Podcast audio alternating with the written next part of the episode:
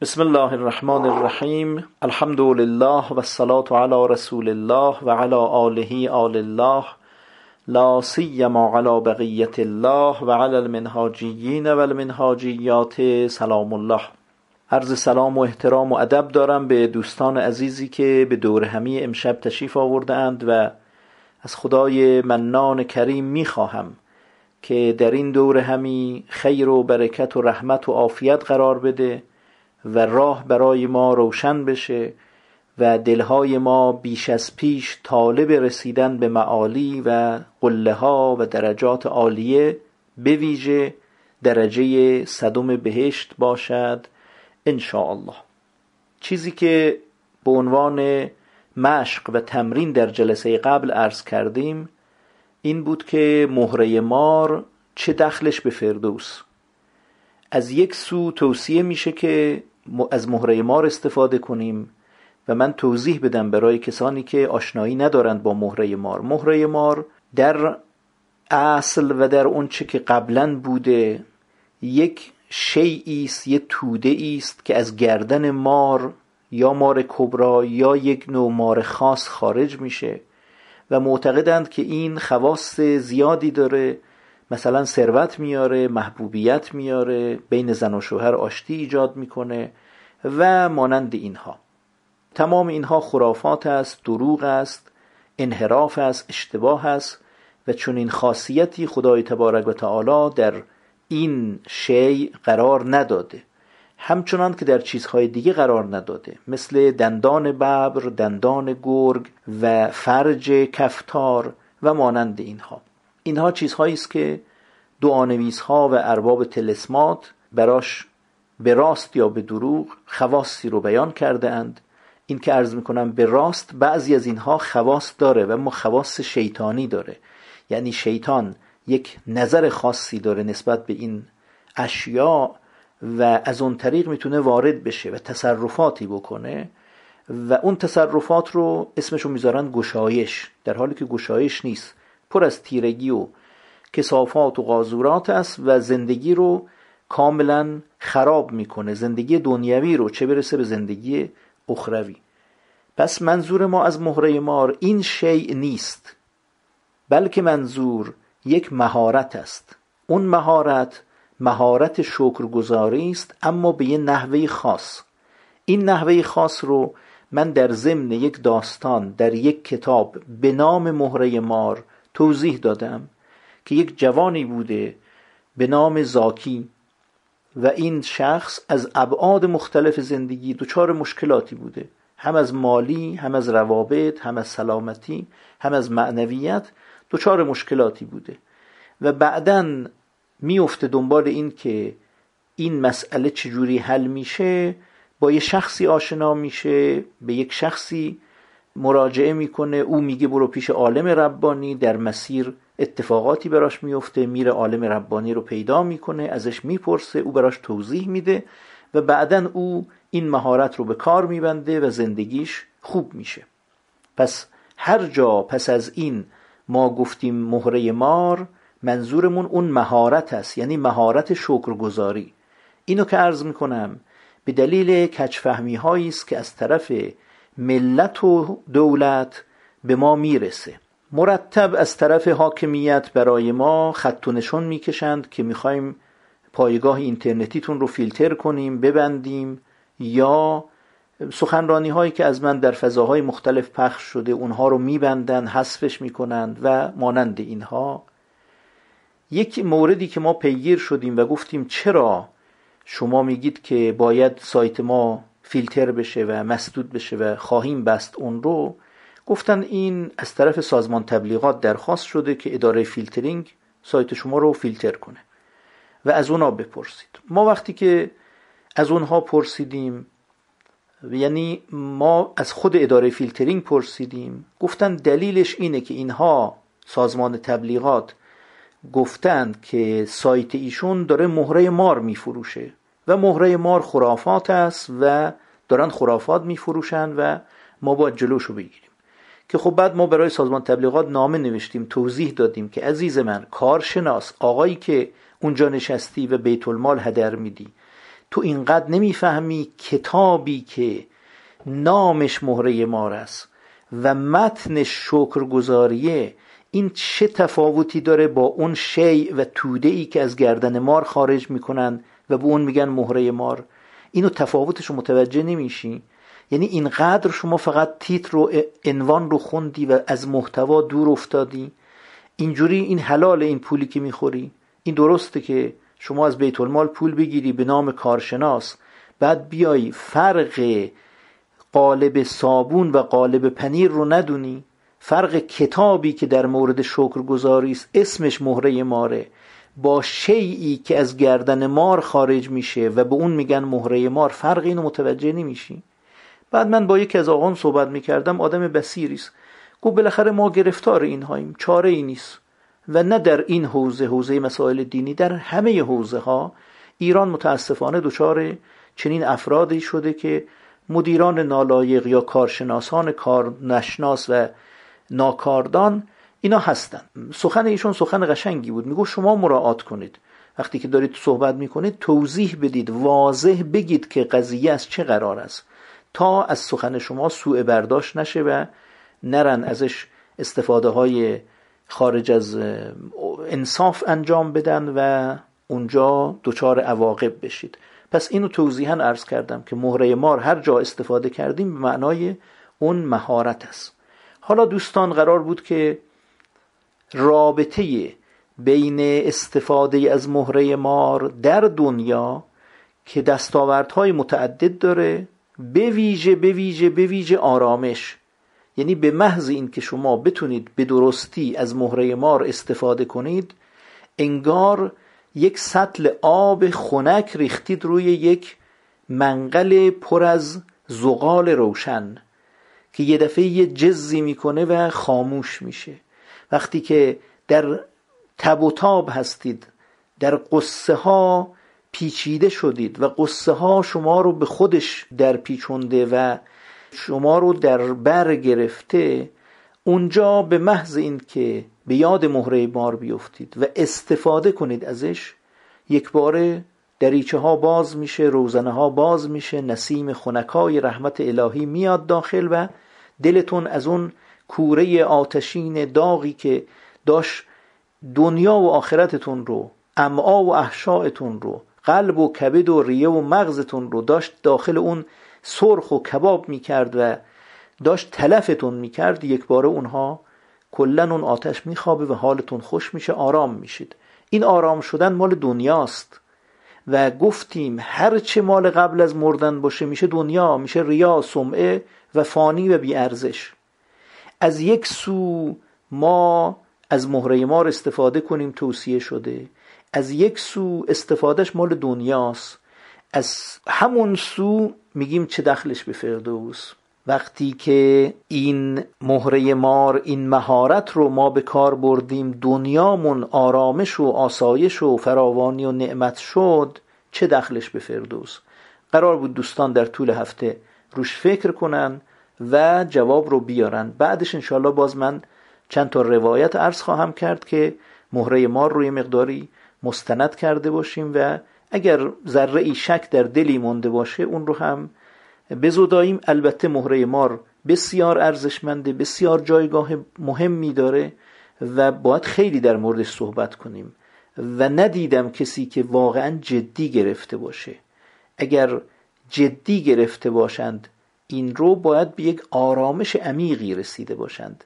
تمام اینهایی که میگن ما استفاده می‌کنیم اما التهاب دارن استراب دارن استرس دارن و هنوز غرق در آرامش نیستند معلوم میشه که یا نفهمیدند یا استفاده نمی کنند چون هر دوتا مهمه. هم باید به درستی فهمید که این مهارت چیه و هم از اون استفاده کرد. حالا دوستان بفرمایند. الله الرحمن الرحیم سلام علیکم. علیکم السلام. الله در رابطه با مهره مار و استفاده که ما ازش کردیم بیشتر از این جلساتی که دور جدید جلساتی که ما داشته باشیم و بحث وابستگی و اینها مطرح شده بود یعنی مطرح نشده بود خب خیلی سر مسائل مختلف اتفاقات روزمره که اصلا هیچ ارتباطی هم شاید به مسائل اخروی و ابدی نداشت اون وابستگی بیشتر باعث می‌شد که من برم سمت اینکه از مهره مار استفاده کنم و اون مهارت رو به کار بگیرم که حال خودم خوب کنم و اون ناراحتی که به خاطر وابستگی اصلا ایجاد شده بود رو از بین ببرم. این هفته من خیلی منتظر این بودم که حالا سر همچین مسائل و اتفاقاتی که از مهارت مهره مار میشه استفاده کرد پیش بیاد و استفاده کنم.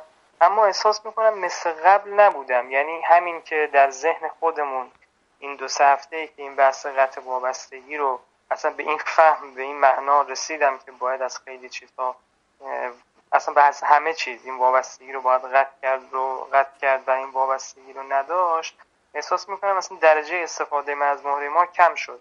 فقط شاید مثلا یکی دو مورد پیش اومده باشه که الان فکر می‌کنم از این مهره مار می‌تونم استفاده کنم ولی اون هم نتونستم این رابطه رو پیدا کنم چه رابطه ای می‌تونم برقرار کنم بین مهره مار و اون دختی که به فردوس داره.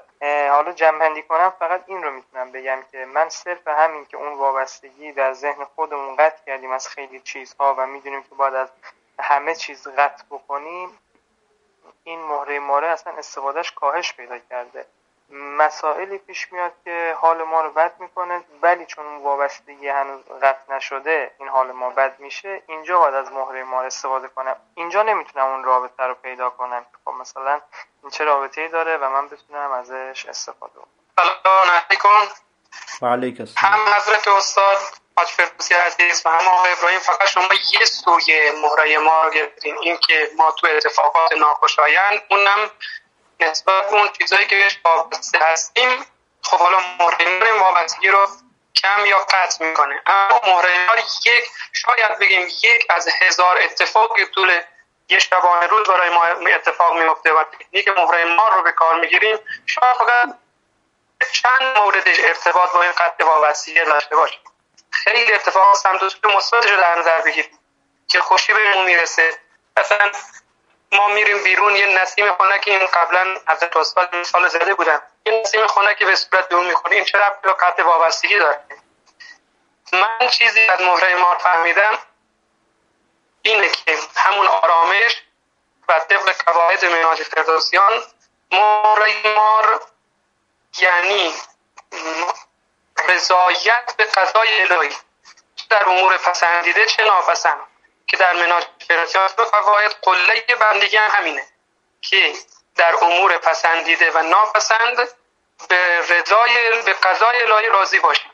شاید دستاورد مره مار این باشه که ما راضی باشیم و همین رضای آرامش میاره و با اعتماد به خداوند زندگیمون رو پیش می‌بریم. اگه بخوایم همین جلو رو بگیریم و همین اتفاقات جزئی روزانه رو در نظر بگیریم یعنی اثر کوتاه مدت به مهره ما شاید نتونیم یه دخل مستقیم فردوس پیدا کنیم. در دراز مدت اون آرامش و اطمینان خاطر و اعتماد و توکلی که نسبت به خداوند میاره همین می‌تونه یه موتور محرر باشه برای رسیدن به فردوس اعلی با عرض سلام خدمت حضرت هاش فردوسی و دوستان عزیز منوژه کتاب مهره ما به نظر من در چند عنوان مهم هستش که که مهمترینش شکرگزاری هستش و شکرگزاری بابت تمام داشت و داشته هایی که داریم. حالا مثلا هرچی کم داریم که مثلا تو زندگی مردم هستش و ما اونو می‌بینیم که ظاهری هم هست البته. و این موضوع ما رو ملزم به شکرگزاری می‌کنه که خود این شکرگزاری که علاوه بر این که یه جور تشکر از خدا حساب میشه حتی باعث میشه که مثلا داشته های ما بیشتر بشه و با چیزایی که نداریم که ظاهرا گفتم نداریم یا بتونیم باش مثلا کنار بیاییم یا کلا بی اهمیت میشه برای ما در کل. و بعد از شبگذاری مکرر و مداوم به آرامش فکری و جسمی می‌رسیم. و خود همین شبگذاری هم فکر کنم یک جور ثواب حساب میشه حتی. و شاید بشه یک جوری چه دخلش به فردوس هستش و مرتبط کنیم و من خودم به شخصه از موره ما در حد شکرگزاری استفاده می‌کنم. که مثلا تمام نعمتی رو که دارم و هم همین رو که شکر بکنم خب همین مثلا بر... که برای من خیلی آرامش فکری و جسمی میاره. لازمه که یک بار دیگه مسئله رو تقریر کنم. چه به سوی خوبش بگیریم چه به سوی بدش. چه بگیم که مهره مار مهارت مهره مار رو استفاده کنیم در اون اتفاقاتی که ظاهر خوب داره یا اتفاقاتی که ظاهر بد داره. به هر طرف که بگیریم برگشت می‌کنه به دنیا به این که ما در دنیا به آرامش و آسایش و ثروت و مکنت و نعمت و اینها برسیم. اینو می‌خوام روشن کنید. که چه دخلش به فردوس؟ اینکه حالا من در دنیا به آرامش برسم چه دخلش به فردوس؟ من به آسایش برسم من به سلامتی ثروت روابط خوب و مانند اینها برسم این چه دخلش به فردوس؟ در این زمینه باید فکر کرد باید کار کرد باید بررسی کرد تا بتونیم به یک جنبندی روشن برسیم. حاج ابراهیم که از اول گفتن که من به نتیجه نرسیدم. تکلیف روشن شد. حاج حسین گفتن که طرف مثبت هم داره طرف منفی هم داره. می‌دونم طرف مثبت و منفی داره. حرف من اینه استفاده از مهره مار چجوری باید باشه که دخلش به فردوس باشه؟ و الا طرف مثبتش رو بگیرید آرامش بر آرامشتون افزوده میشه. طرف منفی یعنی در اتفاقات بد ظاهر بخواید از مهره مار استفاده کنید. استراب و استرس و ناراحتیاتون کاهش پیدا می‌کنه یا به صفر می‌رسه. در هر حال نقده اینطور نیست که چیز نسیه باشه برای بهشت. هر دوتاش نقد تو دنیا. این رو می‌خوام حاج حسین برای من توضیح بدن که الان ما چیکار کنیم؟ از این طرف مهره مار استفاده بکنیم از این طرف هم دخلش به فردوس باشه. یا اینکه بگید نه مهره ما رو استفاده نکنیم. چون دخل به فردوس ندارد یا یه چیز دیگری. بفرمایید. همونجور که تو کتاب ریمان توضیح داده شده ما قرار نیست که خیر رو تعیین کنیم. از اول که نمی‌دونیم که ما داریم از این مهارت مهره ما استفاده می‌کنیم برای رسیدن مثلا به اون خیر مشخصه. ما فقط می‌دونیم که یه خیر نهفته است. و اون خداوند بزرگ این خیر رو به واسطه شکرگزاری و تکنیک مهره مار برای ما آزاد می‌کنه. من خود من به شخصی رسیدن به اون اعتماد و اون حالا آسایش و آرامش که تو دنیا می‌رسیم و کار ندارم. از مهره مار برای رسیدن به یک اعتماد و توکل تمام ایار که دیگه هیچ چیزی نه خوشایندش و نه چیزهای ناراحت کنند نتونه ما از مسیر منحف کنه از مسیر جدا کنه. خب حالا این وسط دستاوردهایی برای این دوران داره. خوشی سلامتی موفقیت هایی که داره. من خودم همون بحث فضای الهی و رضایت و اعتماد خداوند رو به نظرم نکته اصلی می‌دونم دخل به فردوس می‌تونم پیدا کنم. این الان روشن شد. یعنی توضیح بعدی که دادید خیلی بهتر توضیح دادید و بیشتر روشن شد. نکته اصلی همینه. چیزی که منم برش تمرکز دارم و ازش استفاده می‌کنم اینه که در استفاده از مهره مار یک کمک اساسی و قطعی است برای انقطاع انقطاع الله که ما توجه می‌کنیم به این که رب العالمین او که پرورش دهنده جهانیان است داره منو پرورش میده.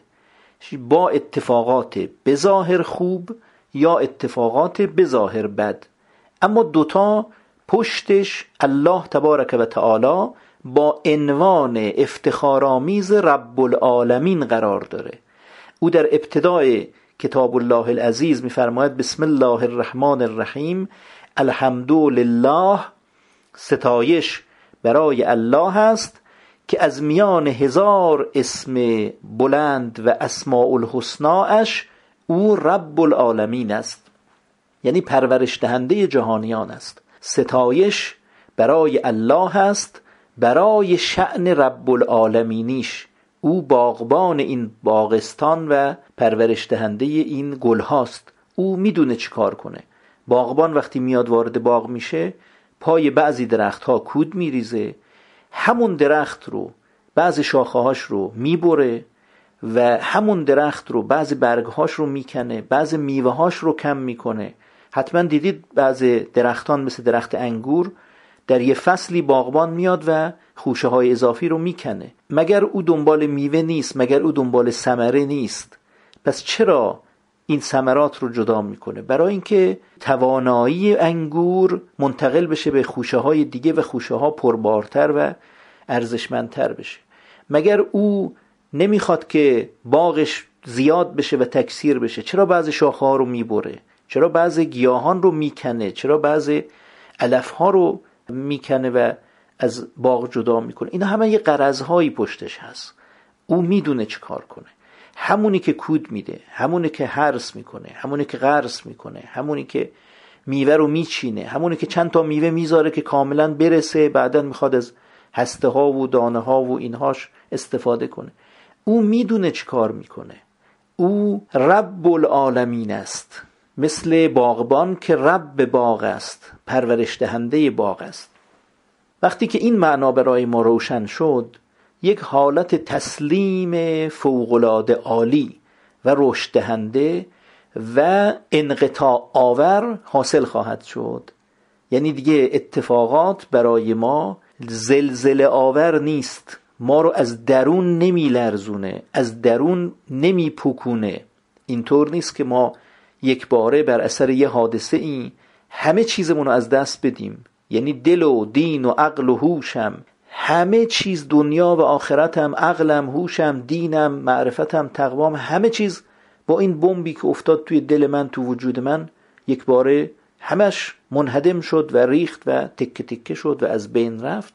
وقتی که مهارت مهره مار رو می‌گیرید و مرتب و مرتب ازش استفاده می‌کنید با توجه به پشتوانه که الان عرض خواهم کرد و بنا داشتم که یه شرحی براش بنویسم وقتی این پشتوانه رو در نظر می‌گیرید و از مهره مار استفاده می‌کنید شاید در ظاهر و در ابتدای کار دنبال آرامش و اینا باشید ولی یه مقدار که خودتون رو متوجه کردید به فردوس اعلا می‌تونید این رو در راستای اون قرار بدید. و به حدی می‌رسید که متن قرآن است. میفرماد لکی لا تأسو الا ما فاتکم ولا تفرحوا بما آتاکم. بر آنچه که از شما گرفته میشه تأسف نخورید بر آنچه که به شما داده میشه خوشحال نشید. اینا فرایند است. فرایند یعنی بالا پایین شدن ها و اون چه برای ما مهمه براینده یعنی نتیجه. نتیجه اینها باید رسیدن به فردوس اعلا باشه.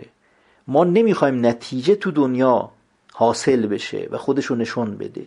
می‌خوایم از تمام این رنج ها غم ها و اون چه نامرادی است اون چه بدظاهر است اتفاقات بدظاهر و از سوی مقابل اون چه کام و خوشی و شادکامی و خوش ظاهر هاست اتفاقات خوش ظاهر همه رو می‌خوایم با هم جمع کنیم. نمره مثبت و منفی همه رو بریزیم رو هم.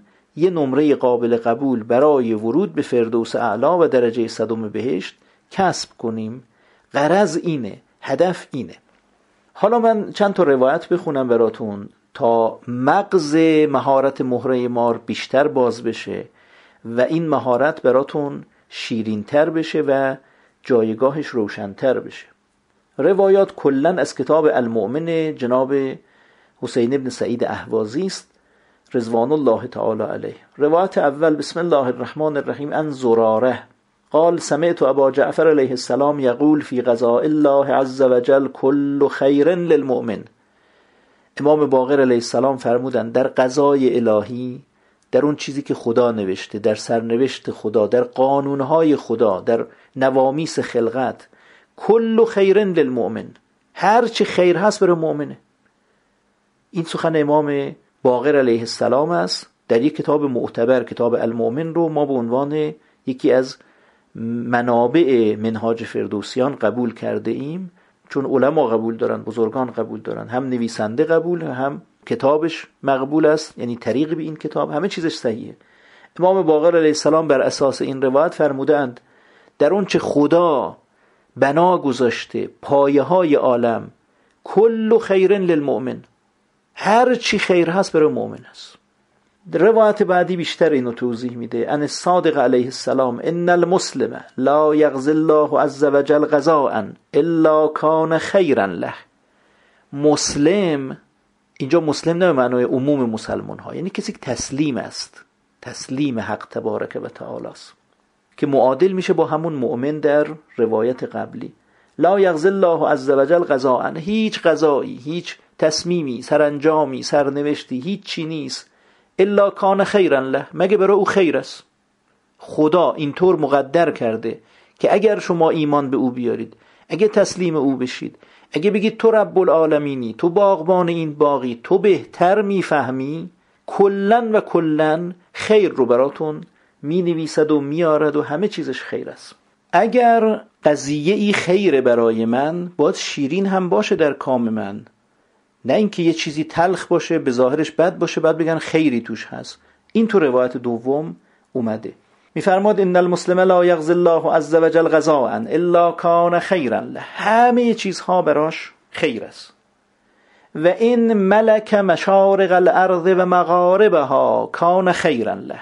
اگر مالک یا ملک یا پادشاه یا صاحب ملک یا صاحب ملک در مشارق زمین و مغاربش باشه.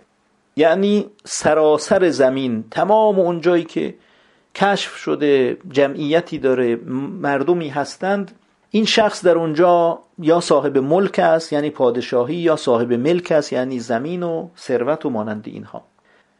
روایت سوم اینا روایت ها همینطور بیشتر توضیح میده قضیه رو. ان ابی عبدالله علیه السلام فیما اوحى الله الى موسی ان یا موسی ما خلقت خلقا احب الی من عبدی المؤمن. در وحی های خدا به موسی کلیم است که ای موسی نیافریده ام آفریده ای محبوبتر به سوی من از بنده مؤمنم. خدایا ما رو از بندگان مؤمن قرار بده. و انی انما ابتلیه لما هو خیر له و اعطیه لما هو خیر له. و ازوی انه لما هو خیر له. من بلایی که بفرستم ابتلایی که براش بفرستم براش خیر است. اون چه بهش عطا کنم فهو خیر له. و از وی انه اون چه ازش جدا می‌کنم دور می‌کنم خیر له. و انا اعلم به ما یسله علیه عبدی. من داناترم به این که چه چیزی بنده منو صالح می‌کنه درست می‌کنه. من بیشتر می‌دونم. فلیصبر علی بلایی مؤمن باید بر بلای من صبر کنه بر مشکلی که پیش میارم براش. این بلا هم اهم است. هم نعمت ها هم رفتن نعمت ها آمدن نعمت ها رفتن نعمت ها فلیصبر علی بلایی و لیرض به قضایی باید به قضای من راضی باشه. راضی باشه به اینکه من رب العالمینم. من تدبیر می‌کنم. من خوب بلدم بچینم. قبول کن. اگر از همسرت ناراضی هستی اگر از فرزندت ناراضی هستی اگر از بدنت ناراضی هستی اگر از درآمدت ناراضی هستی اگر از همسایه و شهر و حکومت و ملت و دولت و از هر کی ناراضی هستی بدان که من یه خیری درش قرار دادم. تسلیم من باش. و اگر از چیزی راضی هستی باز بدان که من درش خیر قرار دادم. شکرگزار من باش و باز هم نگاهت به من باشه نه به اون نعمت. نگاهت به من باشه نه به اون گرفتاری. منو ببین. گفتا منش فرمودم تا با تو تراری کند. من میفرستم اینها رو. فلیصبر علی بلایی. باید بر بلای من صبر کنه. ولیرض به قضایی به قضای من باید راضی بشه. ولیشکر نعمایی. نعمتهای منو هم باید شکرگزاری کنه. اکتب فی الصدیقین عندی. این کارا رو که بکنه من او رو از راستان و راست کرداران در نزد خودم می نویسم اذا عمل به رضایی و اطاع امری. وقتی که به قضای من راضی شد و به رضای من عمل کرد و اطاعت امر من کرد منم اون رو از صدیقین می نویسم ان اسحاق ابن امار قال سمعت ابا عبد الله علیه السلام یقول رأس طاعت الله عز وجل الرضا بما صنع الله الى العبد. سر طاعت اصل طاعت خدای عز وجل رضا دادن است به اون چه خدا انجام داده. خدا با من چه کرده؟ این جسم این زن این شهر این بچه این رفیق اصلا بچه داده یا نداده؟ بعضی ها اصلا بچه دار نمیشن. یه آیه قشنگی است تو قرآن. میفرماد که یه حبل من یشاء اناسن به بعضی ها دختر میده. مثلا پنج تا دختر داره. به بعضی ها فقط پسر میده. ده تا پسر داره. او یزوجهم ذکرانا و اناسا. بعضی هم مخلوط میده. مثلا دو تا پسر داره سه تا دختر داره. و یجعل من یشاء عقیما. یه کسانی هم دوست داره عقیم قرار میده. اصلا اونا هیچی بچه ندارند. اگر همش دختر داری اگه همش پسر داری اگه قاطی داری دخترم داری پسرم داری و اگر عقیم هستی هر چهار واقعیتی که در خارج ما می‌بینیم اینها کار خداست. رأس طاعت الله عز وجل الرضا به ما الله الى العبد. سر طاعت اینه. و این نقطه واقعا نقطه لغزنده است و خیلی ها گرفتارشن و خیلی ها زمین می‌خورند و خیلی از مذهبی ها رو من دیدم که آه و نالشون بلنده و نق می‌زنند و این نق زدن هاشون نه که نق زدن به امور و اینها باشه که یه جورایی بتونیم درستش کنیم و وقتی که یاد توحید می‌کنیم ذکر توحید می‌کنیم اینا برگردن. نه مستقیم به خدا دارن نق می‌زنن. خدایا این چه وضعشه خدایا این چه هواییه این چه زمینیه این چه شغلیه این چه درآمدیه این چه مشتریه این چه زنیه این چه شوهریه این چه بچهیه این چه پدر و مادریه این چه برادریه این چه خواهریه این چه کارمندیه این چه کارفرماییه همش خدایا چرا چنین کردی من لایق این نبودم با من بد کردی با من بیوفایی کردی با من جفا کردی به من ظلم کردی. اینا همش کفره اینا خلاف طاعت است. و بعد دلخوش از آنیم که حج می رویم قافل از آنیم که کج می رویم از این طرف سجده می کنیم نماز می خونیم وضومون رو خیلی اسباغ می کنیم پر آب می گیریم یا ذکر وقت طلوع ذکر وقت غروب ذکر ساعت نهم انگشتر عقیق ریش چهار انگشتی. مانند اینها. اینا ته کاره رأس طاعت الله عز وجل الرضا به ما صنع الله الی العبد. فیما احب و فیما اکره در اون چه دوست دارد در اون چه دوست ندارد. این دقیقا همون مفهومی است که در کتاب مهره مار اومده. اتفاقات یا خوش ظاهر است یا بد ظاهر. فیما احب فیما اکره خوش ظاهرش باشه من دوست دارم. بد ظاهر باشه دوست ندارم. اما اینش مهم نیست. اونش مهم است که بطنش خیر است اولا. و رأس طاعت رضایت است به این. به این معنا راضی باشید. چه خوش قیافه است چه بد قیافه. چه در قالب یه اتفاق گوارا چه در قالب یه اتفاق ناگوار. بعد ادامه حدیث امام صادق علیه السلام میفرمایند و لم یسنع الله به عبد شیئا. الا و هو خیرون. خدا هیچ کاری برای بندش نمی کند. نه اینکه کار می‌کنه بعضی کاراش خیر است بعضی اینا. نه اصلا میفهماد هیچ کاری برای بندش نمی‌کنه الا و هو خیرون. مگر اینکه اون کار خیر است. هر چیزی هر چیزی برای بنده مؤمن پیش میاد هر چه از دوست می‌رسد خوب است. گر همه سنگ و گر همه چوب است.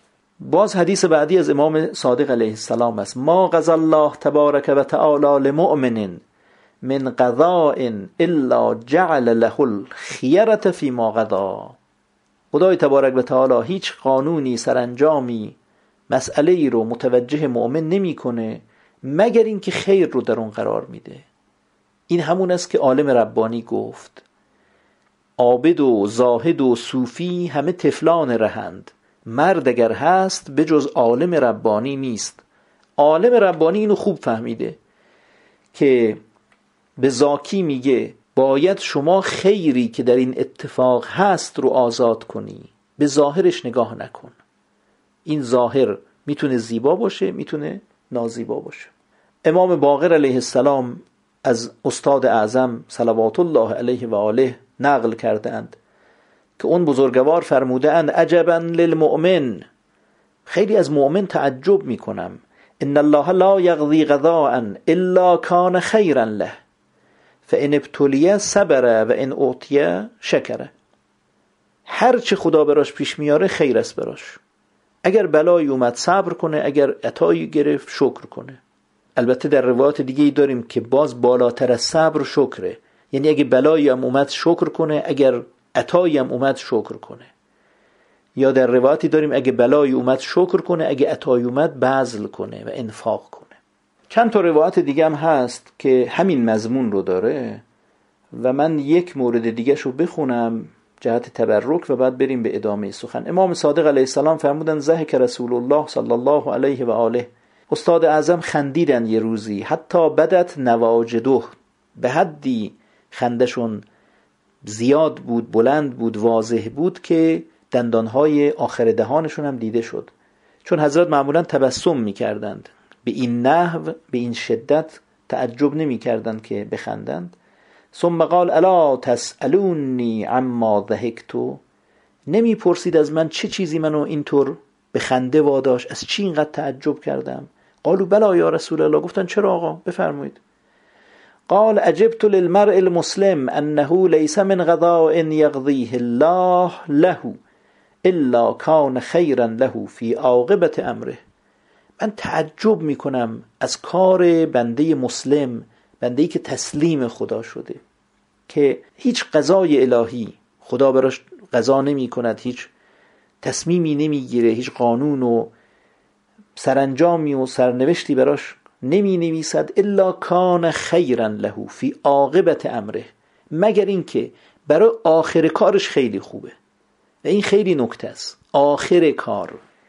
اینکه همه دعای عاقبت به خیری می‌کنند برای عاقبتش خیلی خوبه. شاید الان با این مریضی در بدن یک زحمتی پیش بیاد یه ناراحتی پیش بیاد ولی این لازم است برای عاقبت امر. شاید با این دعوایی که بین پدر و پسر بین مادر و دختر بین این دوتا همسایه بین ارهام بین اینها این دعوایی که شد این ناراحتی که شد این که اومدن حق ارث منو خوردن این که به من توهین کردن این که اومدن تهمتی به من زدن ترشی کردن بدی کردن چه کرد؟ اینها الان خوش ظاهر نیست الان دل آدم میشکنه الان ناراحتمون می‌کنه. ولی الا کان خیرا له فی عاقبت امره. در آخر کارش مفید است. اون آخر آخر خواهید فهمید که چقدر خوب شد. چقدر خوب شد که اون فسیله من اون قبیله من با من بد کردند. چه خوب شد که پسرم با من بد کرد پدرم با من بد کرد همسرم با من بد کرد. اینا چه خیراتی توش بود؟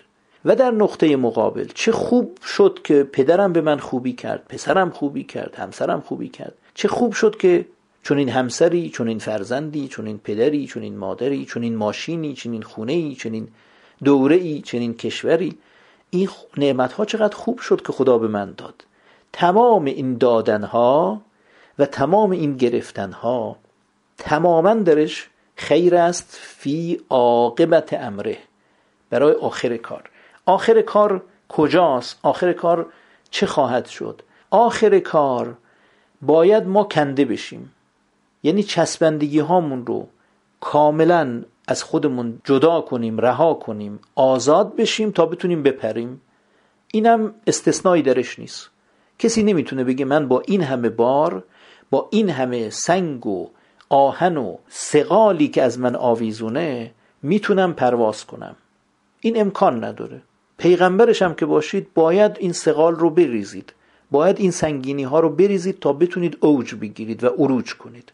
و اگر خواهان اون درجات هستید باید از اینها دل بکنید با از اینها رو رها کنید. باید بفهمید که شما با اینها فرق می‌کنید. شما با این افراد شما با این اشیاء شما با این اماکن شما با این اتفاقات شما با این افتخارات. شما با هر آنچه در این کره خاکی هست تفاوت دارید. شما غیر از اینها هستید. اینها میمانند اینجا تا یه زمانی. اون زمانم که دیگه و ازا جمعت شمس و القمر زمین و آسمان و کرات و اینا به هم برخورد می‌کنن دریاها آتش می‌گیرن وحوش محشور میشن. کلا یوم تبدل الارض غیر الارض و السماوات. زمین و آسمان غیر از اینها میشه. یه چیز دیگری خواهد شد. تا اون زمان خواهند موند و زینت زمین خواهند بود. اما به زودی ما جدا میشیم. ما به زودی جدا میشیم و میریم به یه عالم دیگری که تمام این افراد و این اشیا و این اتفاقات و این مکانها و این افتخارات و این یادبودها و این ریاستهای وهمی اینها اونجا نیست. اونجا دیگه هزار به یک جو نمی‌خرند. اینا مال دنیاست. تماما زینت حیات دنیاست. حالا عاقبت امر چیه؟ اینو من بگم و بعد از دوستان باز مطالبی رو بپرسیم. آخر آخرش ما باید به اینجا برسیم که از غیر خودمون جدا بشیم. اگر این کار رو کردیم که کردیم. اگه نکردیم یه روزی نیت خواهیم کرد که این کار رو بکنیم. اراده خواهیم کرد این کار رو بکنیم. اما اون روز دیگه فایده ای نخواهد داشت. خدای تبارک و تعالی در قرآن کریم سوره معارج آیه هشت به بعد بسم الله الرحمن الرحیم یوم تکون السماء کالمهل روزی که آسمان چون فلز گداخته گردد. و تکون الجبال کالعهن کوها مانند پشم رنگین حلاجی شده شود. ولا یسأل حمیم حمیما و هیچ خیشاوند و دوست صمیمی از اوضاع و احوال خیشاوند و دوست صمیمیش نپرسد. یه روزی این پیش خواهد آمد. همیم یعنی گرم. اون دوستان خیلی گرم رو میگن همیم یه مایه ای تو جهنم هم هست اونم خیلی داغ و جوشان است به اونم میگن همیم یبصرونهم. یود المجرم لو یفتدی من عذاب به بنیه آنان را نشانشان می‌دهند. گنهکار آرزو می کند که ای کاش می توانست فرزندانش را در برابر عذاب آن روز فدیه و عوض بدهد. اولینش هم خدا از بچه شروع می‌کنه از فرزندان. چون فرزندان خیلی وابستگی میارن اونقدر که ما به فرزندانمون وابسته ایم به پدر و مادرمون وابسته نیستیم. و زودتر می‌تونیم از پدر و مادرمون رها بشیم. خب قدم اول اینه که مجرم مجرم یعنی کسی که اینجا رها نشد. میگه که من می‌خوام فرزندم رو فدا کنم. به خاطر این عذاب. این عذاب چسبندگی رو اینو از من جداش کنید که من اینقدر عذاب نکشم. حالا دیر شده. شما تو دنیا باید رهاش می‌کردی. حالا اومدی اینجا می‌خوای از چسبندگی او و از عذاب چسبندگیش رها بشی. یود دل مجرم. لو یفتدی می‌خواد فدا بدهد فدیه بدهد. من عذاب یوم ازن از عذاب امروز به بنیه بچه هاشو. بعد از بچه هاش و صاحبتی همسرشو. همسرم خیلی وابستگی میاره. خصوصا برای جوامع تک همسری که بحث عشق و عاشقی مطرح است و ما عاشق و معشوق و او جگر من است او قلب من است او کبد من است کلیه من است. و ما با هم یکی هستیم ما یک روحیم در دو بدن ما با هم به دنیا اومدیم ما با هم میمیریم ما چنینیم ما چون از این حرفا در جوامع تک همسری خیلی متاسفانه شایع است. و صاحبتهی و اخیه برادرش هم می‌خواد بده. و فسیلت هلتی تعویه اون قوم و قبیله ای که او رو پناه می‌دادن کمکش می‌کنن. به اونا وابسته بود به اونا چسبیده بود. حالا می‌خواد از اونا جدا بشه میگه خدایا من اینا رو فدیه میدم اینا رو بکن از من. ادامه میفرماد و من فی الارض جمیعا ثم ینجیه. اصلا می‌خواد از همه مردم دنیا بکنه همشون رو فدا کنه. همه رو بگی خدایا همه اینا مال خودت همه پیش خودت بمونن منو نجات بده عذاب رو از من بردار. کلا انها لزا این چنین نیست. همانا آتش زبانه می‌کشد. نزاعتا للشوا در حالی که دست و پا و پوست سر رو بر می‌کند این کننده است. پوست آدمو می‌کنه. تدعو من ادبر و تولا. هر که را به حق پشت کرده و از دعوت حق روی گردانده می طلبد می‌کشه. میگه بیا کجا داری میری؟ پوست تو می‌کنم. تو با این همه وابستگی اومدی. فرزندانت همسرت برادرت و چیزهای دیگر. مثل ریاستت مثل باغت مثل ماشینت. مثل افتخاراتت مثل مدارکت. من دکترا دارم من فیلسوفم من به من میگن اصولی سترگ به من میگن فقیه اعظم به من میگن دانشمند فلان طبیب حکیم ریاضیدان مهندس. این عناوین رو ما ازت برخواهیم کند. اما با عذاب با درد با ناراحتی با رنج. اینجا که جوانی سر حالی می‌تونی یکی به یکی رو اینا فکر کن کار کن اینا رو رها کن. که اونجا وقتی سر از قبر میاری بیرون میگن که یک ناقه ای آماده شده و فرشته ها اونجا هستن. میگن بفرمایید سوار بشید جای شما اینجا نیست. شما باید به تاخت برید در درجات عالیه بهشت. چرا؟ مگر قیامت مال من نیست؟ نه شما قیامتت رو در دنیا گذراندی.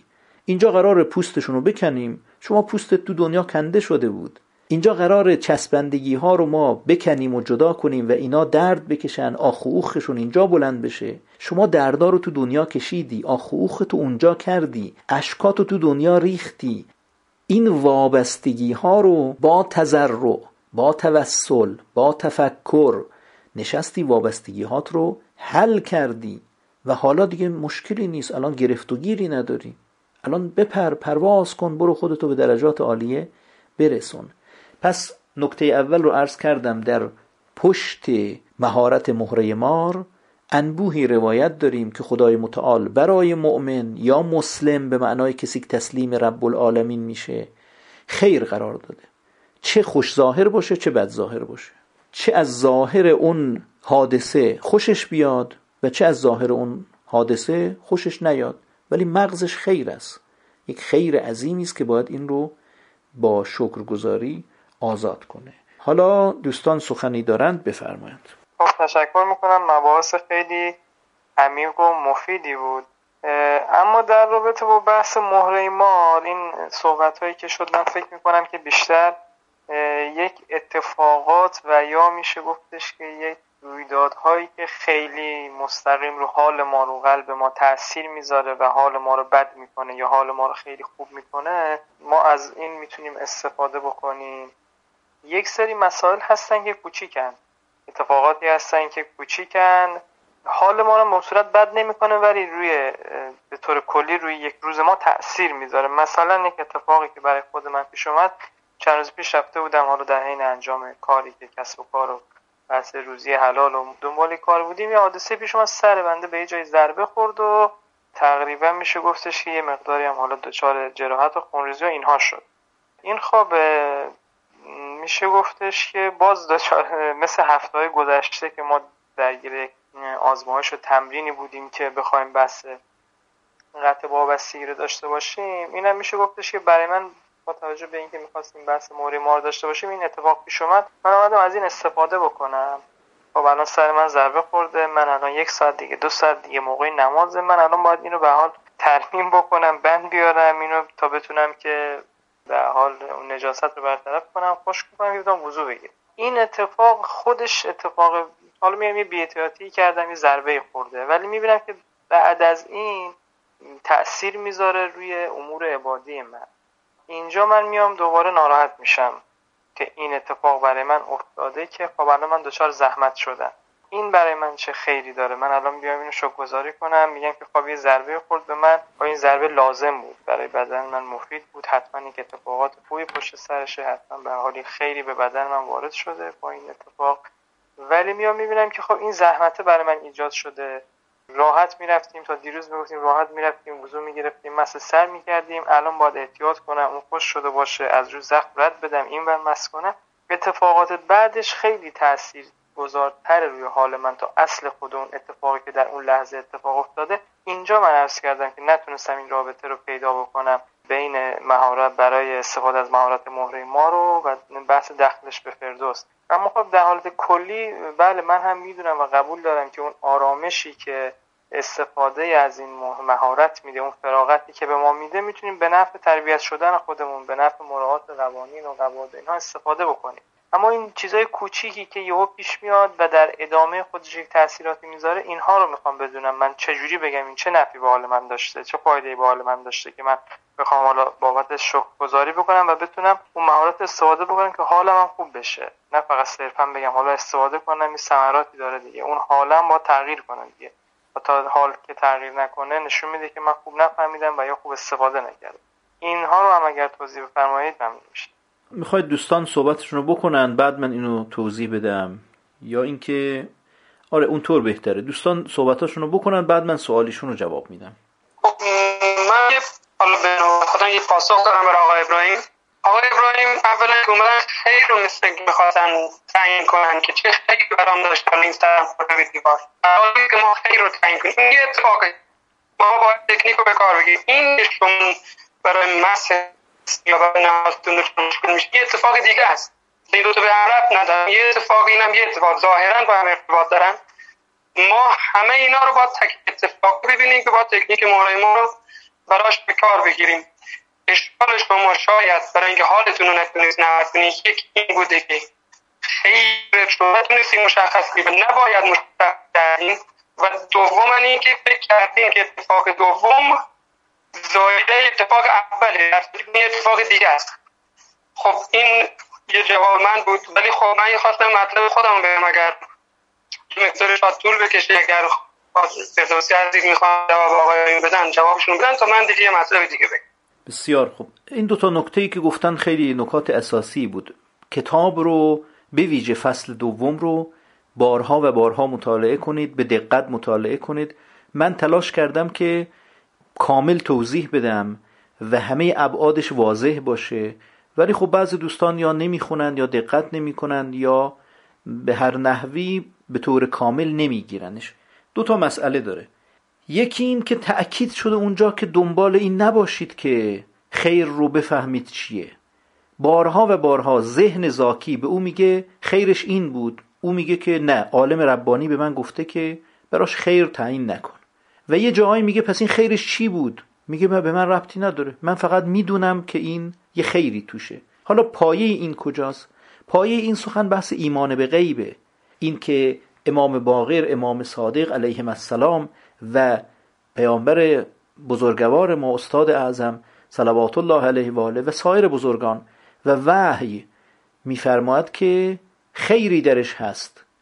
این خیری درش هست تسلیم بشید ایمان بیارید رضا بدید به این که خیری درش هست. باور کنید این رو و نرید دنبال این که پس خیرش چی بود. حالا به نظر من البته خیرش این است که اگر این اینجوری می‌شد اونجوری می‌شد. این تکش مال شیطان است. این تکه میاد در ذهن شما در پنج تا ده تا بیست تا مورد اتفاق خیر رو مشخص می‌کنه و بعد یه جایی شما رو گیر میندازه که اونجا نمی‌تونید خیر رو مشخص کنید و اونجا حالتون بد میشه و رشته کار از دستتون در میره و تسلیم از وجودتون رخت بر میبنده و مشکلاتی ایجاد میشه. اما اگه بتونید از اول تکلیف رو روشن کنید که من ایمان دارم در این مسئله خیری است یقین دارم خیری است چون من تسلیم او هستم من ایمان دارم من مؤمنم. وقتی ایمان دارم به رب العالمین استاد اعظم ما استادان معظم ما فرمودند که وقتی شما باورش کردی رب العالمینی رو قبول کردی تسلیم او شدی بقیهش خیره. البته بعضیاش خوش قیافه بعضیا بد قیافه بعضیا رو شما می‌فهمی چرا بعضیا رو نمی‌فهمی چرا. ولی ایمان به غیبتون رو تقویت کنید. اصل و اساس ایمان به غیب است. پس نکته اول اینه که بدانید که در این مسئله خیری بوده. نکته دوم همون که گفتن اینا رو دو اتفاق حساب کنید. حتی سه تا و چهار تا و پنج تا در یک دقیقه اگر دقت کنید چندین اتفاق میفته که ما خیال می‌کنیم این اتفاقات استمرار گذشته است. در حالی که اینها اتفاق نوپدیده مثلا این لامپی که روشنه ما خیال می‌کنیم این یه اتفاق دیگه. لامپ روشنه دیگه برق همیشه تو سیم هست. نه اینطور نیست. این کارخونه باید کار کنه و سیم ها باید از هم جدا باشند و برسه به ما به ما برق داشته باشیم.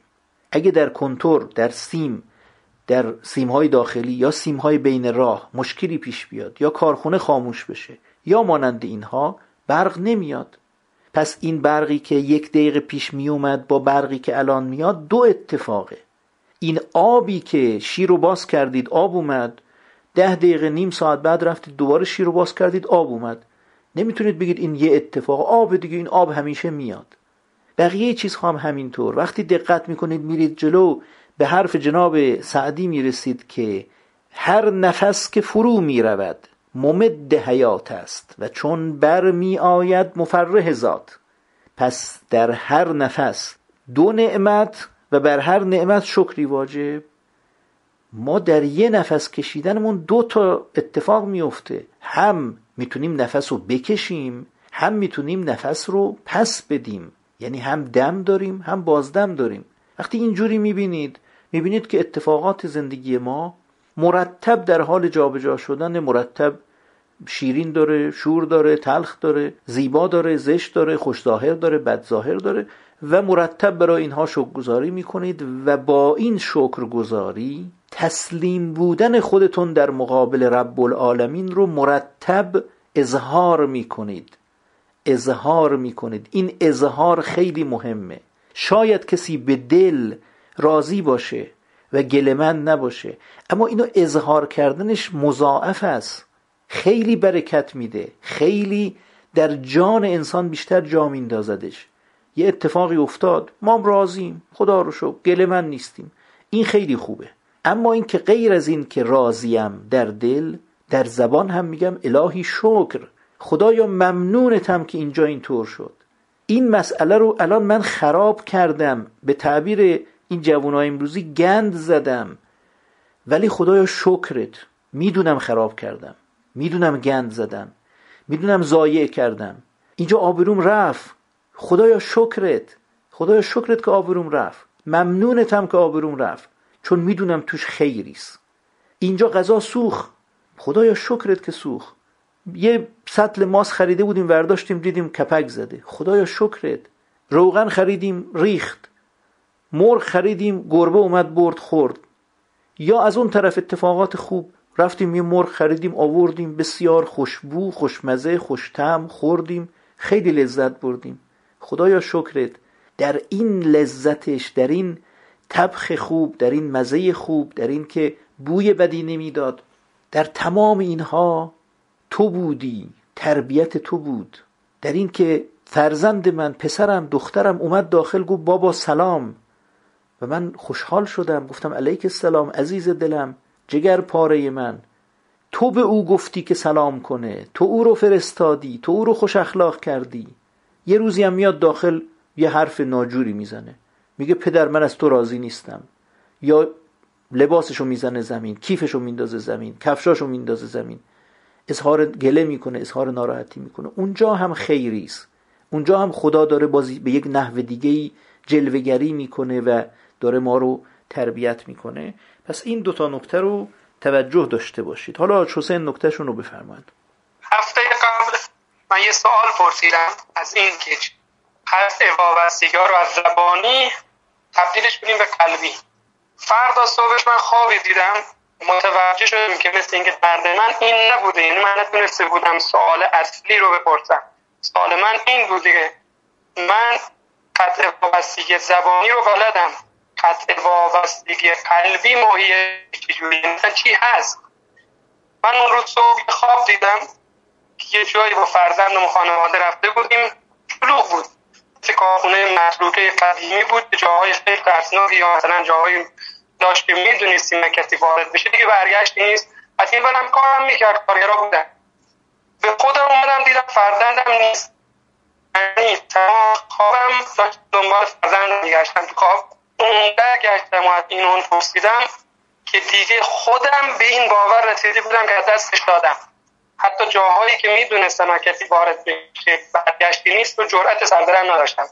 یه جورایی تو ذهنم به مرگش هم با به این باور رسیده بودم که دیگه نیست تمام شده بود.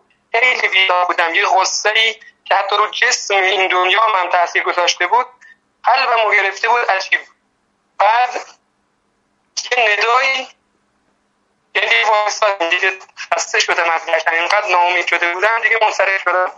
ولی فقط غصه بود اون موقع.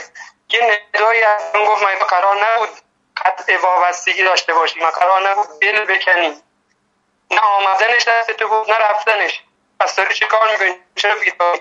ندا تموم نشده بود که مثل آب یخی که رو آتیش بریدن قلبم از هر چی غصه بود خالی شد. یعنی یه حالتی بود عجیب یه حالت بیهسی بیخیالی که انگار که نه انگار این بچه بوده و الان نیست. همین جور تفکرات و این همه اینا در یک لحظه انگار افتاد. همون لحظه صدا چمو شنیدم که از یه جایی یه جایی میرم فقط برگشتم نگاش کردم. یه نکته دارم داشت تو خواب متوجه نشدم. بعد خواب که اون تصاویر و اون صحنه رو می‌دیدم با خودم مرور می‌کردم متوجه این بودم که چرا من که یکی رو از دست داده بودم و اون قد بیتا بودم دستش آوردم هیجان زده نشدم. حتی لبخندم نزدم. فقط یه نیم نگاهی بهش انداختم و رفتم. شد که من به ماهیت البته اینو می‌خوام که از استاد تایید یا عدم تاییدش رو بهم بگن. به این ماهیت دلکنده این بود که حس من از آمدن و رفتن یکی باشه. این شد مبنای تمرین قطع وابستگی من تو این هفته. یعنی جاهایی که مثلا بود خانوادم رفته بودن مسافرت خب هوا طوفانی شده بود و بارون گرفته بود. همین عمرم خب یه نگرانی تا دلم داشتم که اینا سالم برگردن. این نگرانیه که این دفعه می اومد با خودم تکرار کردم که تو نباید حس تو بد کنی. همه چیز دست خداست و تو هیچ وابستگی نداری. الان چرا نگرانی؟ یعنی شاید پنج مورد جوری تو کل این هفته اتفاق افتاد که باید نگران می شدم طبیعتا یعنی اونجور که بر حسب عادت. اما سعی کردم این احساس رو کنترل کنم. حالا سوال من اینه. که آیا ماهیت قطع وابستگی قلبی یعنی هم که آمدن و رفتن هیچ تغییری در حال و حسمون ایجاد نکنه. بله عرض کردم خدای تبارک و تعالی در قرآن میفرماید لکی لا تأسو الا ما فاتکم ولا تفرحو به ما آتاکم. اون چه که از دست می‌دید شما رو غمگین نکنه اون چه هم که به دست میارید شما رو شاد نکنه. به این معنا که همه چیز رو از خدا بدونید همه چیز رو ابزار بدونید همه چیز رو وسیله بدونید و ایمان و تسلیم به این معنا داشته باشید که در همش خیر است هم در آمدنها هم در رفتنها. به یه تعبیری باید بگیم هم از آمدنها خوشحال بشید هم از رفتنها خوشحال بشید. اگر فرزنددار میشید خوشحال بشید. اگر فرزندتون از شما می‌گیرند خوشحال بشید. اگر همسری اختیار می‌کنید خوشحال بشید. اگر همسرتون از شما می‌گیرند چه به فوت و چه به طلاق قانونی و چه به طلاق عاطفی و چه به هر چیزی بازم خوشحال بشید. در هر حال میگه به جهان خرم از آنم که جهان خرم از اوست. عاشقم بر همه عالم که همه عالم از اوست. وقتی که نگاه نگاه توحیدی شد میگه همه عالم از اوست. ای هست ما از هست تو ای هفت گردون مست تو ما مهره ای در دست تو. همه چیز مال اوست. حتی در بلا در مشکلات در بلا خوش می چشم لذات او. مات اویم مات اویم مات او. من در بلا هم او رو می‌بینم در شادی ها هم او رو می‌بینم و اذا مبتلاه ربه فاکرمه و نعمه. وقتی خدا مبتلاش کرد و نعمت بهش داد کرامت بهش داد. یه نوع بلا اینه اکرام و نعمت. گرفتنها هم کار خداست دادنها هم کار خداست همش کار خداست. یه نکته هم براتون بگم که این خیلی اتفاق خوبی بوده که در خواب اینطوری بهتون فهمونده اند و اینطوری براتون مشخص کرده اند این رو هم شک گذاری کنید چون برای من و برای دوستان این اتفاق نیفتاده و شاید جدیتی که داشتید دغدغه‌ای که داشتید صفای باطنی که داشتید یا از اون طرف شاید ضعفی که داشتید در هر حال رب العالمین اینجور صلاح دیده. ما نمی‌دونیم چرا. یا شما خیلی باطن با صفایی دارید خدا گفته بذار این صفا رو تو خواب نشونش بدم. یا اینکه نه در بیداری حرف حالیتون نمی شده خدا گفته این تو خواب مگر خودم بیام یه کاریش بکنم که مثلا متوجه بشه. در هر حال در هر حال اصلا دنبال این نیستیم که خوب بود یا بد بود مثبت یا بود یا منفی بود. اصل و اساس اینه اگه منجر به تربیت شما شد این خوب بود. اگه نشد بیفایده بود. و اینو هم بارها من صحبت خواهم کرد و مفصل باید بگم که دوستان من عزیزان من تمام کارهای ما تمام عبادت ها تمام انفاق ها تمام کسب درآمد خرج درآمد رفت و آمدها. این همه آدم تو زندگیمون میان این همه آدم میرن این همه به دنیا میان این همه از دنیا میرن. تمام اینها برای اینه که ما تربیت بشیم ما رشد کنیم. انتظار نداشته باشید که عبادت ثوابش رو در قیامت بهتون بده. این ثواب باید الان به نحو رشد نقدن دریافتش کنید. الان باید به نحو قطع وابستگی دریافتش کنید. اگه می‌بینید چهل سال سی سال دارید عبادت می‌کنید نماز می‌خونید روزه می‌گیرید نماز جمعه میرید غسل جمعه می‌کنید انگشتر عقیق دارید نمی‌دونم جمعه ها ناخون می‌گیرید این حرفا. ولی همچنان چسبیده به دنیا هستید. همچنان یود دو احدهم لو یعمر الف سنه. خدا وقتی می‌خواد یهودی ها رو سرکوف بزنه به یه نحوی سرزنششون کنه میگه هر کدوم از اینها دوست دارن هزار سال تو دنیا بمونن. آقای حاجی حاجی خانم شما بعد از سی سال چل سال عبادت کردن چرا مثل یهود و نصارا اینقدر محکم به دنیا چسبیدی؟ اینقدر دنیا رو جدی گرفتی؟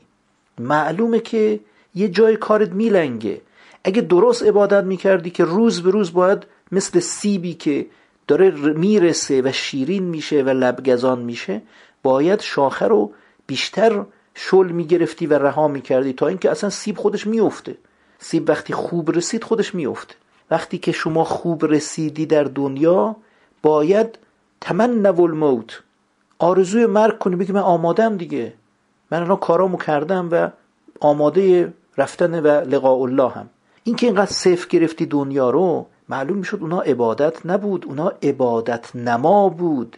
پوسته آوردی بدون مغز. اگه مغز می آوردی باید منسلخ می شدی باید رها می شدی از دنیا. باید روح مجرد می شدی نه روحی که در زیر خروارها مال و عنوان و نسب و حسب و مانند اینها مدفون شده. این همه تکاسر این همه افتخارات این همه وابستگی ها این همه گرفتار شدن به آین ها اینا معلوم میشه یه جای این عبادت میلنگی اینا عبادت نبوده اینا نوعی حق بازی است و کلاه سر خود گذاشتنه. پس این هم در مورد خواب شما باز اگر سوالتون رو جوابش رو نگرفتید تکرار کنید تا من دوباره خدمتتون جواب بدم چون یه مقداری بحث پراکنده شد. نه پاسخ گرفتم برای من بسیار روشن شد خیلی هم ممنون. حالا یک سوال دیگه که مهره مار هم برای اهل دنیاست. یعنی برای همه گیره. که به مؤمن و غیر مؤمن هم نداره. شما تو روایاتی که خوندیم همش سمت سوی مقدر کردن خیر سمت سوی مؤمن بود.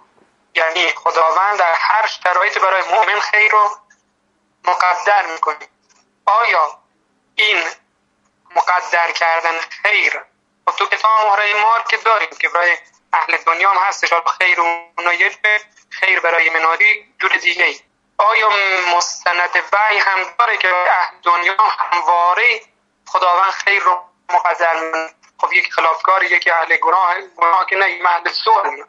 ظلم که دیگه انسانیت هم قبول نمی‌کنه. چه برسه ادیان توحیدی؟ در یه روایتی داریم که متنشو الان ندارم که فرمودند قضای خدا بر این است قانون خدا اینه که آسودگی رو در رضایت به قضا قرار داده.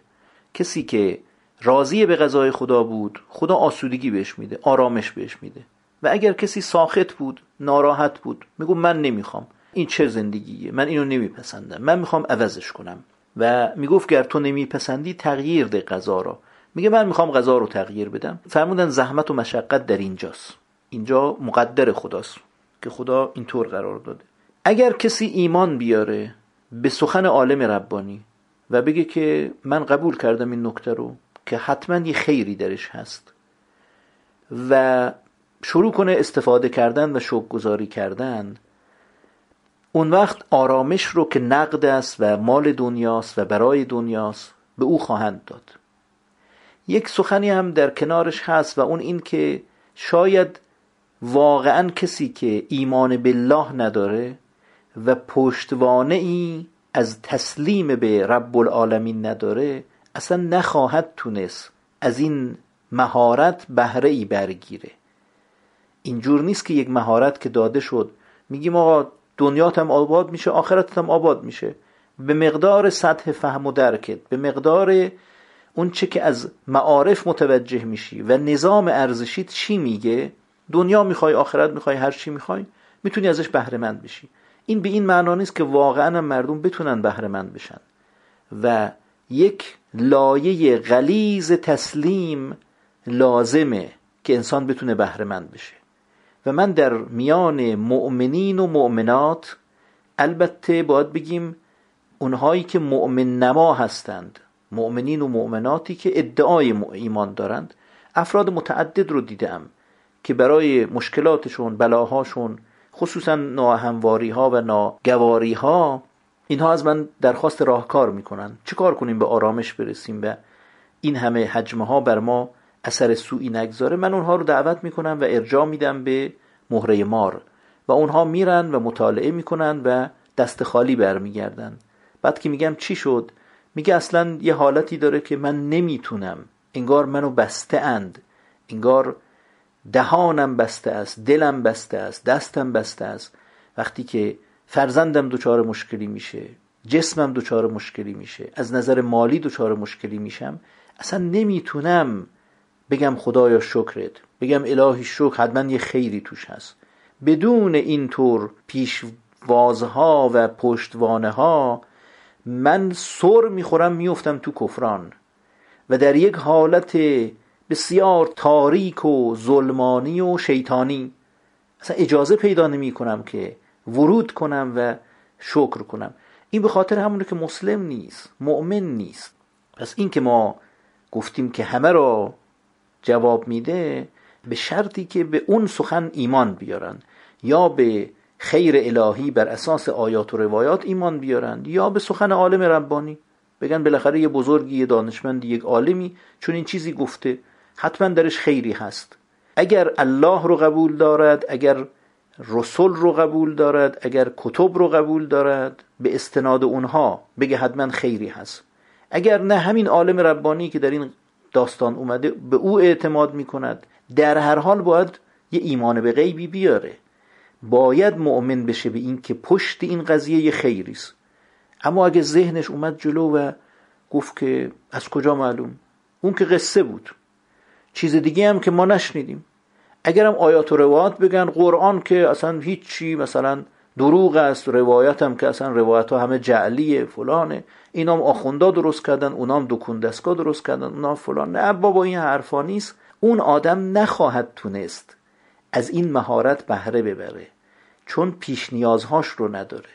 پیش نیاز اصلی اسلام است تسلیم است. باید انسان مسلمان بشه ایمان بیاره. یا به الله تبارک و تعالی و قدرت بینهایت او یا حداقلش به این آدمی که تو این کتاب گفته شده. بالاخره باید یه جایی چشمشو ببنده و دستشو بذاره تو دست یه کسی و با اعتماد و تسلیم به او این مسیر رو طی کنه. اگه طی کرد خب به نتایجی می‌رسه. هرچی هم اون شخص رو بزرگتر بگیره ایمانش قوی تر میشه تسلیمش قوی تر میشه نتایجش بهتر میشه. اگه ایمان به عالم ربانی بیاره چقدر ایمانش عمیق میشه؟ تا ایمان به سخن امام باقر و امام صادق علیهم السلام بیاره تا ایمان به قرآن بیاره تا ایمان به الله تبارک و تعالی بیاره چقدر عمیقتر و عمیقتر میشه در وجودش؟ به همون مقدار هم نتیجه خواهد گرفت. عنوان سال آخر که انشاءالله وقت سایر هم برسه. یکی از دوستان مناجی که تو این جلسه نیستن ولی مستمر پیگیر جلسات هستن و فایل رو گوش میدن. بعد مبحث مربوط به قطع وابستگی یه شبه رو مطرح کردن. خب سوال من نیست سوال ایشونه. اگر وقتی هست انشاءالله پاسخ بدین که اگر این قطع وابستگی لازم و بایده پس اون نابینا شدن حضرت یعقوب چجوری توجیه؟ نابینا شدن حضرت یعقوب بر اثر وابستگی بود. مدتهایشون باید عذاب می‌کشید تا بفهمه که نباید وابسته باشه. و اون زمان که رها کرد خدا دوتاشون رو بهش برگردوند. اول یوسف صدیق رفت ایشون سالها گریه کرد و نور چشمش به نیامین بود. خدا به نیامین رو هم از او گرفت. وقتی که دومی رفت فهمید نه مسئله انگار جدی شده و باید کار رو رها کنه. زمانی که رها کرد اون وقت خدای تبارا گفت خب بیا هر دوتاشو بهت میدم. این در مورد جناب ایوب هم صادق است. ایشون هم پسرانی داشت باغهایی داشت زیبایی هایی داشت خوبی هایی داشت و خدای تبارک و تعالی او رو مبتلا کرد پسرانش رو کشت و همینطور ثروت ها رو ازش گرفت تا اونجا که دیگه سپر انداخت. ادو چو تیغ کشد من سپر بیاندازم. وقتی گفت تسلیم شدم. اسلمت لرب العالمین. از قال له ربه اسلم. قال اسلمت لرب العالمین. این خطاب به ابو الانبیاء توحیدی حضرت ابراهیم است. حضرت ابراهیم رو خدای تبارک و تعالی مخاطب قرار داد. گفت تسلیم شو. گفت من تسلیم شدم. بعدا فرمود انی جائلک للناس اماما. حالا که تسلیم شدی همه چیز تو دادی من حالا اینا رو بهت برمیگردونم. اما با یک تفاوت. اول خیال می‌کردی مال خودته. اول با چسب به وجودت چسبیده بود. الان کندمش و جدا کردم و گذاشتم کنار کنار دستت. الانم مال توه اما به جانت چسبیده نیست. الان ابزارته ازش داری استفاده می‌کنی. پس حضرت یعقوب نبی باید اون عذابها رو می‌کشید تا تسلیم بشه. ابراهیم خلیل و رحمان در سنین بالا در سنین پیری نمی‌دونم شاید هفتاد هشتاد نود نمی‌دونم یادم نیست. جناب اسماعیل رو خدا بهش داد. یه نوجوان شاید سیزده ساله شونزده ساله نمی‌دونم. نوجوان بود. که امر رسید که باید اینو ذبحش کنی. یه فرزندی باشه ناخواسته. که حالا ما هشت تا پسر داریم هشت تا دختر داریم. بعدا باز این دوباره حامله شده و ما نمی‌دونیم چی کار کنیم. قرص هم خورده و چند تا کپسول گازم ورداشته این برابر کرده و ده دفعه خودش از پلا انداخته پایین و سوار پرایدم شده به قصد خودکشی و بچه کشی و اینا. بازم این به دنیا اومد. حالا خدا میگه باشه. همه این مراحل رو این رد کرد. عجب جون سختیه. برو خودت سرشو ببر. میگیم خب خدایا شکرت چشم. حالا ما میریم سرشو می‌بریم. اما یه وقتی صد سال 90 سال همش به درگاه خدا میگه خدایا یه ذریه‌ای به من بده فرزندی بده. مپسند که من قطع نسل باشم سلسله انبیا سلسله فرزندان من ذریه من قطع شده باشه. خدا میگه باشه سر پیری بچه بهش میده. بعدن که جوانی شد نوجوانی شد نوخط شد رشید شد میگه برو تیغ به گردنش بذار. این تصورش آدم رو میلرزونه. چه به اینکه انسان بخواد این رو انجام بده. چرا گفت این کارو بکن؟ چون ابراهیم خلیل الرحمن وابسته این پسر بود. به او دل بسته بود. خدا اونو گرفت بعد او رو گذاشت کنار دست ابراهیم. او رو از قلبش کند گذاشت کنار دستش. این قانون خداست. این که عرض می‌کنم قانون خداست. برای همه اونهایی که به درجات عالی رسیده اند این امتحان رو باید بگذرونند. و به هیچ وجهی از وجوه فکر نکنید که به معالی و درجات عالی خواهید رسید بدون اینکه امتحاناتی بدید که انبیا دادند. اوسیا و صدیقین و شهدا دادند. چون خدا برای همه قانوناش یکیه. میگه حالا تو پیغمبر ما شدی که شدی. ما به هدیه عنایتی کردیم.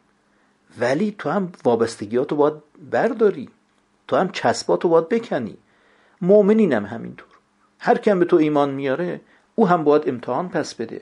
احسب الناس ان یترکو ان یقولوا آمنا و هم لا یفتنون. اینا خیال کردن که همین ادعا کردن به اسم ایتالا من منهاجیم. به به ماشاءالله به شما. بفرمایید اینم فردوس اعلا تشریف ببرید. چون شما در دنیا ادعا کرده بودید که من منهاجیم و می‌خوام به فردوس اعلا برسم. کسی دیگه هم این ادعا نکرده بود یا خیلی کم بودن اینها. اما چون شما ادعا کردید ما دیگه به شما میدیم. بله شما ادعای خوبی کردید و خیلی ادعای جالبی بود. همه خوششون اومد پیامبران خوششون اومدن ملائکه مقرب خوششون اومد. نه اینطور نیست. باید امتحان بدید. مثل امتحان انبیا مثل امتحان صدیقین و شهدا.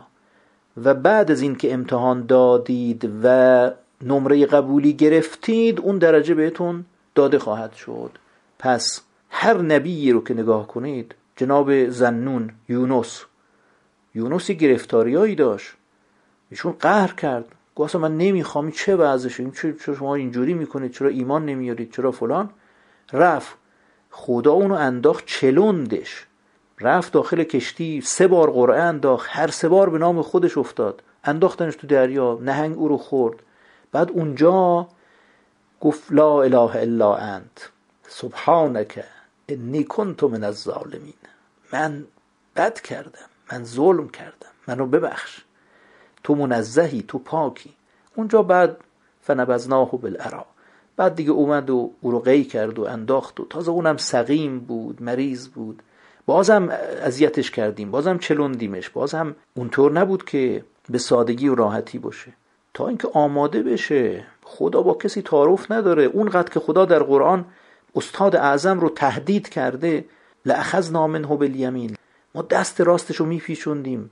رگ گردنش رو قطع می‌کردیم. به یک نحو عجیبی خدا جدی میشه با پیغمبراش و با پیامبر اسلام که می‌رسه چون خیلی جای بلندی می‌خواد بهش بده.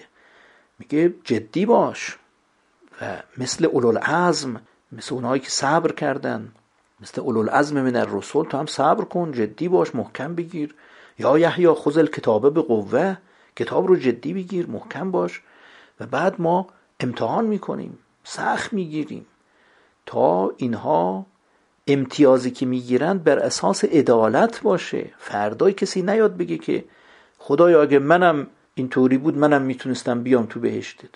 میگه نه این امتحانات برای همه بود.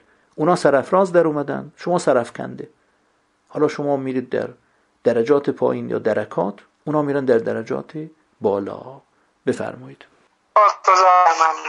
دوستان دیگه نکته ای دارن بفرمایند. من چند سوال دارم. البته نمی‌دونم نوبت حاج حسن اگه ایشون مطلبی دارن بفرمایید حالا بعد من. بفرمایید بفرمایید. زنده باشید. مطالب بسیار خوب و واقعا اصلا تو این جلسات که آدم حضور داره خیلی من به شخص استفاده می‌کنم. یه نکته رو می‌خواستم بگم در رابطه با کلید واژه‌ای که حالا جلسات گذشته در رابطه با اون صحبت شد و, و تقریبا به این جنبندی رسیده بودیم که همه دوستان فکر کنم از این استفاده می‌کنن و اون کلید واژه چه دخلش به فردوس.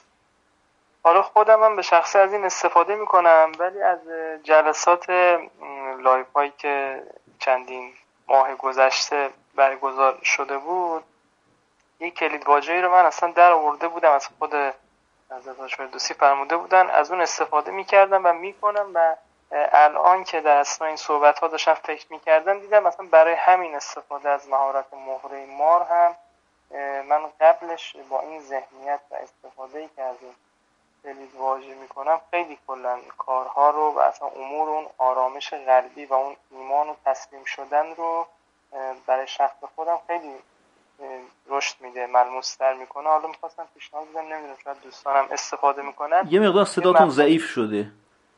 بله اون بحث واژه‌ای که حالا صحبتش رو کردم که توی یکی از live ها فرموده بودید و من ازش استفاده می‌کنم و خیلی برای بحث آرامش قلبی و اون ایمان و تسلیم شدنه و رضای درونی خیلی کمکم می‌کنه و می‌خواستم پیشنهادم بدم دوستانم حالا استفاده کنن. یه فرازی از فکر می‌کنم سوره نسا بود آیه سوره نسا بود که ان ان الله کان علیکم رقیبا.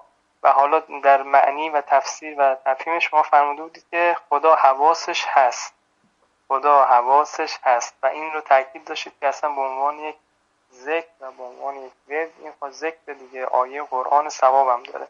این واقعا خیلی کمک می‌کنه. یعنی در اتفاقات مختلف چه امور عبادی چه امور اصلا زندگی روزمره هر جایی که این رو چند بار عدد مشخصی می‌تونم بگم یا حالا به صورت کم به خودم بگه واقعا تاثیر می‌ذاره. خدا حواسش هست رو اگه واقعا تو ذهنمون باشه برای همین اتفاقی که میفته که می‌خوایم از مهره مار استفاده کنیم. اگر نمی‌تونیم قبلش چند بار همین ذکر خدا حواسش هست خدا حواسش هست و انسان وقتی بگه دیگه متوجه میشه که این صحنه گردان اصلی خداونده. هیچ چیزی از دایره قدرت و اختیار خداوند بیرون نیست. هیچ چیزی از دایره حواس خداوند نازولا بیرون نیست و دیگه اصلا خیالش جمع میشه. وقتی خیالش جمع شد حالا از اون مهارت مهره ما رو گذاری هم استفاده می‌کنه و دیگه اصلا کلا موضوع حل میشه و می‌رسه به مسائل و موارد بعدی خودش. اینو خواستم با دوستان به اشتراک بذارم.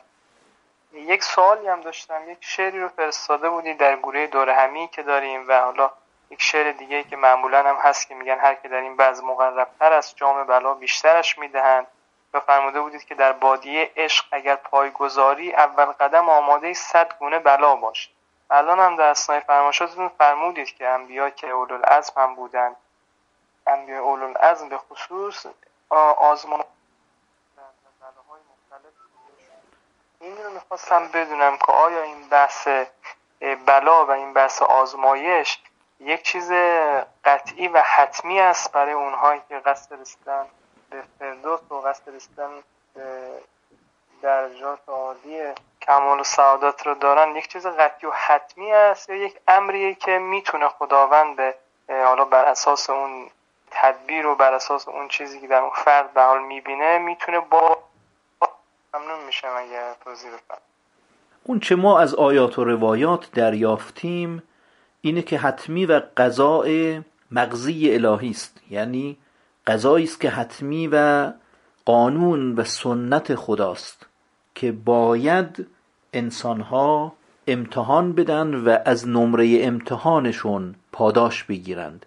پاداش مفت در کار نیست. میفرماد من جاء بالحسنه فله اشر امثالها. اگه کسی بتونه اینقدر ارزه داشته باشه که یه حسنه رو از این همه مراحل رد کنه یعنی یه کار خوب در دنیا انجام بده و اون رو در زمان انجام با نیت خالص برای آخرت انجام بده و تا آخر عمرش با ازائه و اشاعه و بیان کردنش خرابش نکنه و ازش بهره های دنیویه بر نداره و بعد بتونه از تامه مرگ و سکرات مرگ عبورش بده. اون زمان که شیاطین حمله می کنند و در این مستند شنود هم قسمت هایش همین بود که حالا خواهیم رسید صحبت خواهیم کرد. وقتی که حمله می کنند فشار میارن که او بی ایمان بره و بدون عمل صالح بره بتونه اون رو محافظت کنه محکم بگیره و عبورش بده و در قبر که ملکین میان و مانند اینها بتونه اینا رو عبور بده از برزخ و در قیامت اون حسنه رو ارائه بده. بگه من این کار خوب رو آوردم اینجا. اگر این کار رو بکنه خدا میگه بارک الله منم ده برابرش می‌کنم. من جا بالحسنه فله عشر و امثالها. من ده تا دیگه هم روش می‌ذارم میشه یازده تا. این قانون خداست این فضل خداست این رحمت خداست چون می‌دونه خیلی مسیر سخته. اما همون یه دونه رو که باید بتونیم رد کنیم. در هر موردی در هر زمینه این یک دونه یک دونه ها رو که باید بتونیم رد کنیم. تو اون که دیگه عذری نداریم. بگیم نه دیگه من خسته شدم زحمت داشت یه مقداری فشار شیطان زیاد بود فشار نفس زیاد بود. من دیگه کم آوردم. حالا خدا جبرانش کن. آخه چی رو جبران کنه؟ اون تک ماده هم که بعضی ها در مدرسه ازش استفاده می کردند مال کسی بود که یکی دو نمره کم داشت. مثلا هشت و نه می گرفت تک ماده استفاده می شد می ده قبول می شد شرایطی داشت. نه اینکه کسی کلا تو امتحانات نیومده. تمام مثلا 20 ماده درسیش صفره. بعد میگه خب تک ماده استفاده کنید منو قبول کنید. آقا نمیشه که. شما اصلا امتحان ندادی. اصلا در مثلا ریاضیات نیومدی سر جلسه. یا اومدی برگر رو پاره کردی یا تو برگت نقاشی کشیدی. حالا میگی که یه جوری برای من درستش کنید. این که خب هیچ معلمی هیچ استادی نمی‌تونه کارش بکنه. پس قانون خدا اینه. که لا یکلف الله نفسا الا وسعها لا یکلف الله نفسا الا ما آتاها به هر مقداری که توان داده تلاش داده و می‌تونیم باید بیاریم وسط و باید بذاریم.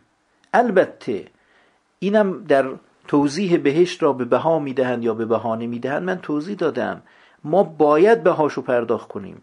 اما وقتی به اونجا رسیدیم می‌بینیم بهایی که آوردیم بهانه بیش نبود. چون این نماز و روزه و این کارهایی که ما کردیم اینا اینقدر در مقابل بهشت کم و بیارزش و سطحی و سبکه که اصلا نمی‌تونیم بگیم این بهای بهشت است. اما بهانه بهشت هست. ما باید بهانه بدیم دست خدا که خدا اون بهانه ما رو برداره تکثیرش کنه و ما رو به احسن ما کانو یعملون پاداش بده.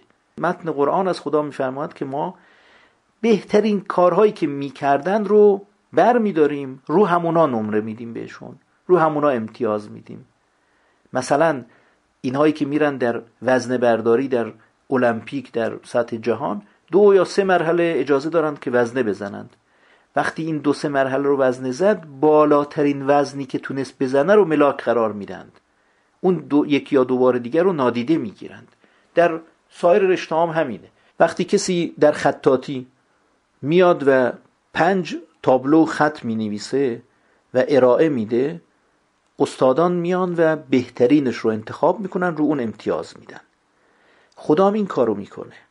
میگه که شما بهانش رو بیار من بقیهش رو میارم و درستش می‌کنم. پس امتحان برای همه هست.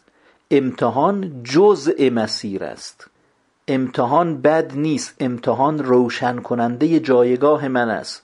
من اگه امتحان پس ندم پس چجوری بگم که من امتیاز اینو گرفتم؟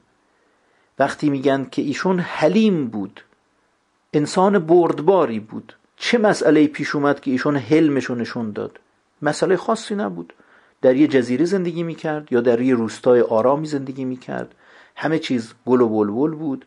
یک همسر خوش اخلاق داشت بچه های ساکت و آرومی داشت. همکارای خوبی داشت محیط خیلی خوبی بود. هیچ کس بهش توهین نمی‌کرد هیچ کس باش تندی نمی‌کرد مخالفی نداشت مغرضی نبود حسودی نبود هیچ مسئله ای نبود. اما ایشون خیلی حلیم بود خیلی بردبار بود. خب این معنا پیدا نمی‌کنه. مثل اینکه من الان ادعا می‌کنم که معمار درجه یکی هستم. خب همین اول شما میگید چه کار کردی؟ نمونه کار ارائه بده. میگم نمونه کار ندارم ولی معمار درجه یکی هستم. من می‌تونم بالاتر از کاخ فلان قصر بهمان پل فلان رو من می‌تونم بسازم. خب این که شد ادعا. ادعا باید اثبات بشه. من کسی هستم که از ابراهیم پیامبرم تسلیم ترم من کسی هستم که از جناب ایوبم صبورترم. من کسی هستم که فراغ یوسف هم اونقدر که بر یعقوب گرون اومد بر من گرون نمیاد. من کسی هستم که من کسی اینا همش ادعاست. زمانی که همین مسئله رخ داد و شما بهتر از یعقوب نبی امتحان پس دادید میگیم بله در این زمینه شما بهترید. شما جلوترید. اما نمیشه که بدون امتحان. پس امتحان رو بد ندانید. امتحان محک است مظهر است ظاهر کننده استعدادهای منه. محک است برای اینکه من خودم رو نشون بدم خودم رو اثبات کنم و مزدی که می‌گیرم ثواب و پاداش و بهره اخروی که می‌گیرم رو به تعبیر دنیوی ها برای خودم حلال کنم. اینایی که میرن یه کاری انجام میدن میگن چرا اینجوری کار می‌کنیم میگه مثلا می‌خوام حلالش کنم. حالا مزدی که می‌خوایم بگیریم بهشتی که می‌خوایم بگیریم باید حلالش کنیم. باید امتحان بدیم. اگه امتحان ندیم که اصلا مباه نمیشه باز نمیشه قفلش باز نمیشه مسیر باز نمیشه. پس از امتحان نترسید و به هیچ وجهی از وجوه تأکید می‌کنم به هیچ وجهی از وجوه به مخیلتونم نگنجد که بدون امتحاناتی که بزرگان داده اند خواهید تونست به جوار بزرگان برسید. بدون امتحاناتی که انبیا و اوسیا داده اند خواهید تونست به جوار انبیا و اوسیا برسید. این امکان نداره. این خلاف سنت خداست. خدا کارش پارتی بازی نیست. خدا میگه هر کسی به قدر ما آتاها باید امتحان بده و در اون امتحان قبول بشه. در همون سطحی که هست. اگر شما یه استکان رو پر کنید بهش میگن پر. اگه یه بشکه رو پر کنید بهش میگن پر. اگر یک حوزچه رو پر کنید بهش میگن پر. اما اگر یه حوز رو نصفه کنید. میگن نصفه. ولی یه دونه بشکه رو که پر کنید میگن پر. چطوره که در این نصفه حوز دو هزار تا از این بشکه ها جا می‌شد؟ دو هزار بشکه آب ما می‌تونستیم بریزیم برای همین نصفه. بعد شما به اون حوز میگید نصفه به این یک بشکه پر میگید پر. قانون اینه دیگه. این در حد یک بشکه پر بود. نمره صد رو گرفت. اون حوز در حد خودش نمره پنجاه رو گرفت. این لیوان در حد خودش نمره صد رو گرفت. اون بشکه رو اگه نصف کنید شاید 500 تا هزار تا دو هزار تا لیوان آب توش جا بگیره. توی همون نصفه ای که داره. اما بهش میگن نصفه. نمیگن پر. نمیگن کامل. خدا با همه پارامترها با همه مقدمات با همه شرایط و شروط و همه چیز ما رو در حد خودمون امتحان می‌کنه ولی اون امتحانات رو داریم. به همون حدی که بزرگان داشتند. بفرمایید. بله متشکرم از شما. در بحث استفاده از مهره مار حالا تو اموری که حالا بحث روابط و معنویت و مسائل مادی و مالی اینها خب تونستم حالا تا یه جای استفاده کنم ولی رو بعضی امور مربوط به حالا سلامتی و یه آرزهای جسمانی که حالا به انسان می‌رسه اینو می‌خوام یکم برام بیشتر جا بیفته. مثلا الان یک دردی دارم درد پا مثلا مثال می‌زنم. درد پا این زمانی که من این درد رو دارم خب اون خیلی رو حس انسان بیشتر تاثیر می‌ذاره. تا زمانی که حالا فکری هستش که ناشته از حالا مسئله حالا یک روابط یا بحث مادیه یا اینجور مسئله ولی وقتی جسم مستقیما دیگه داره اون مورمور میشه داره اذیت می‌کنه این همزمان انسان بخواد اون حس شکر گذاری رو داشته باشه حال خوب داشته باشه این می‌خوام دقیقا برام توضیح بدید. یعنی در همون حالی که من هستم و اون درد رو دارم می‌کشم اینو هی شکر کنم هی خوب کنم. بعد دوباره حالا فرداش پس فرداش هی دوباره این بر من حالز میشه. من اصلا به همون درده راضی باشم یعنی از همون درده شکر کنم. درست میگم؟ برمیگردیم به بحث اولمون. یه من داریم یه جسم من داریم. جسم من مریض شده. من دارم نگاهش می‌کنم. من دارم بهش توجه می‌کنم که این مریض شده این درد می‌کشه این رنجور شده این سردش شده گرمش شده سرما خورده گرما خورده و مانند اینها. اگه این طوریه من خدا رو شکر می‌کنم به قضای رب العالمین راضی هستم. او هر جور که بپسندد ما تسلیمیم. در دایره قسمت ما نقطه تسلیمیم. رعیان چه تو اندیشی حکمان چه تو فرمایی؟ من رابطم با خدا اینه. لذا من در جسمم یا من در خواب یا من در برزخ یا من در قیامت من که جدا از اینم. این جسم مرکب من است ابزار من است رفیق من است در این دنیا. البته این رفیق و این ابزار در یه زمانهایی مریض شده بود. منم ازش پرستاری کردم. تا یه حدودی هم خوب شد گاهی وقتا کامل خوب شد. باز دوباره یه جای دیگهش خراب شد. معدش رو خوب کردم ریش خراب شد ریش رو خوب کردم کلیش خراب شد. دفعه دردی در سر داشت دفعه دردی در پا داشت. هر دفعه یه جاییش بالاخره درد می‌گرفت چون طبیعی دیگه مادیه.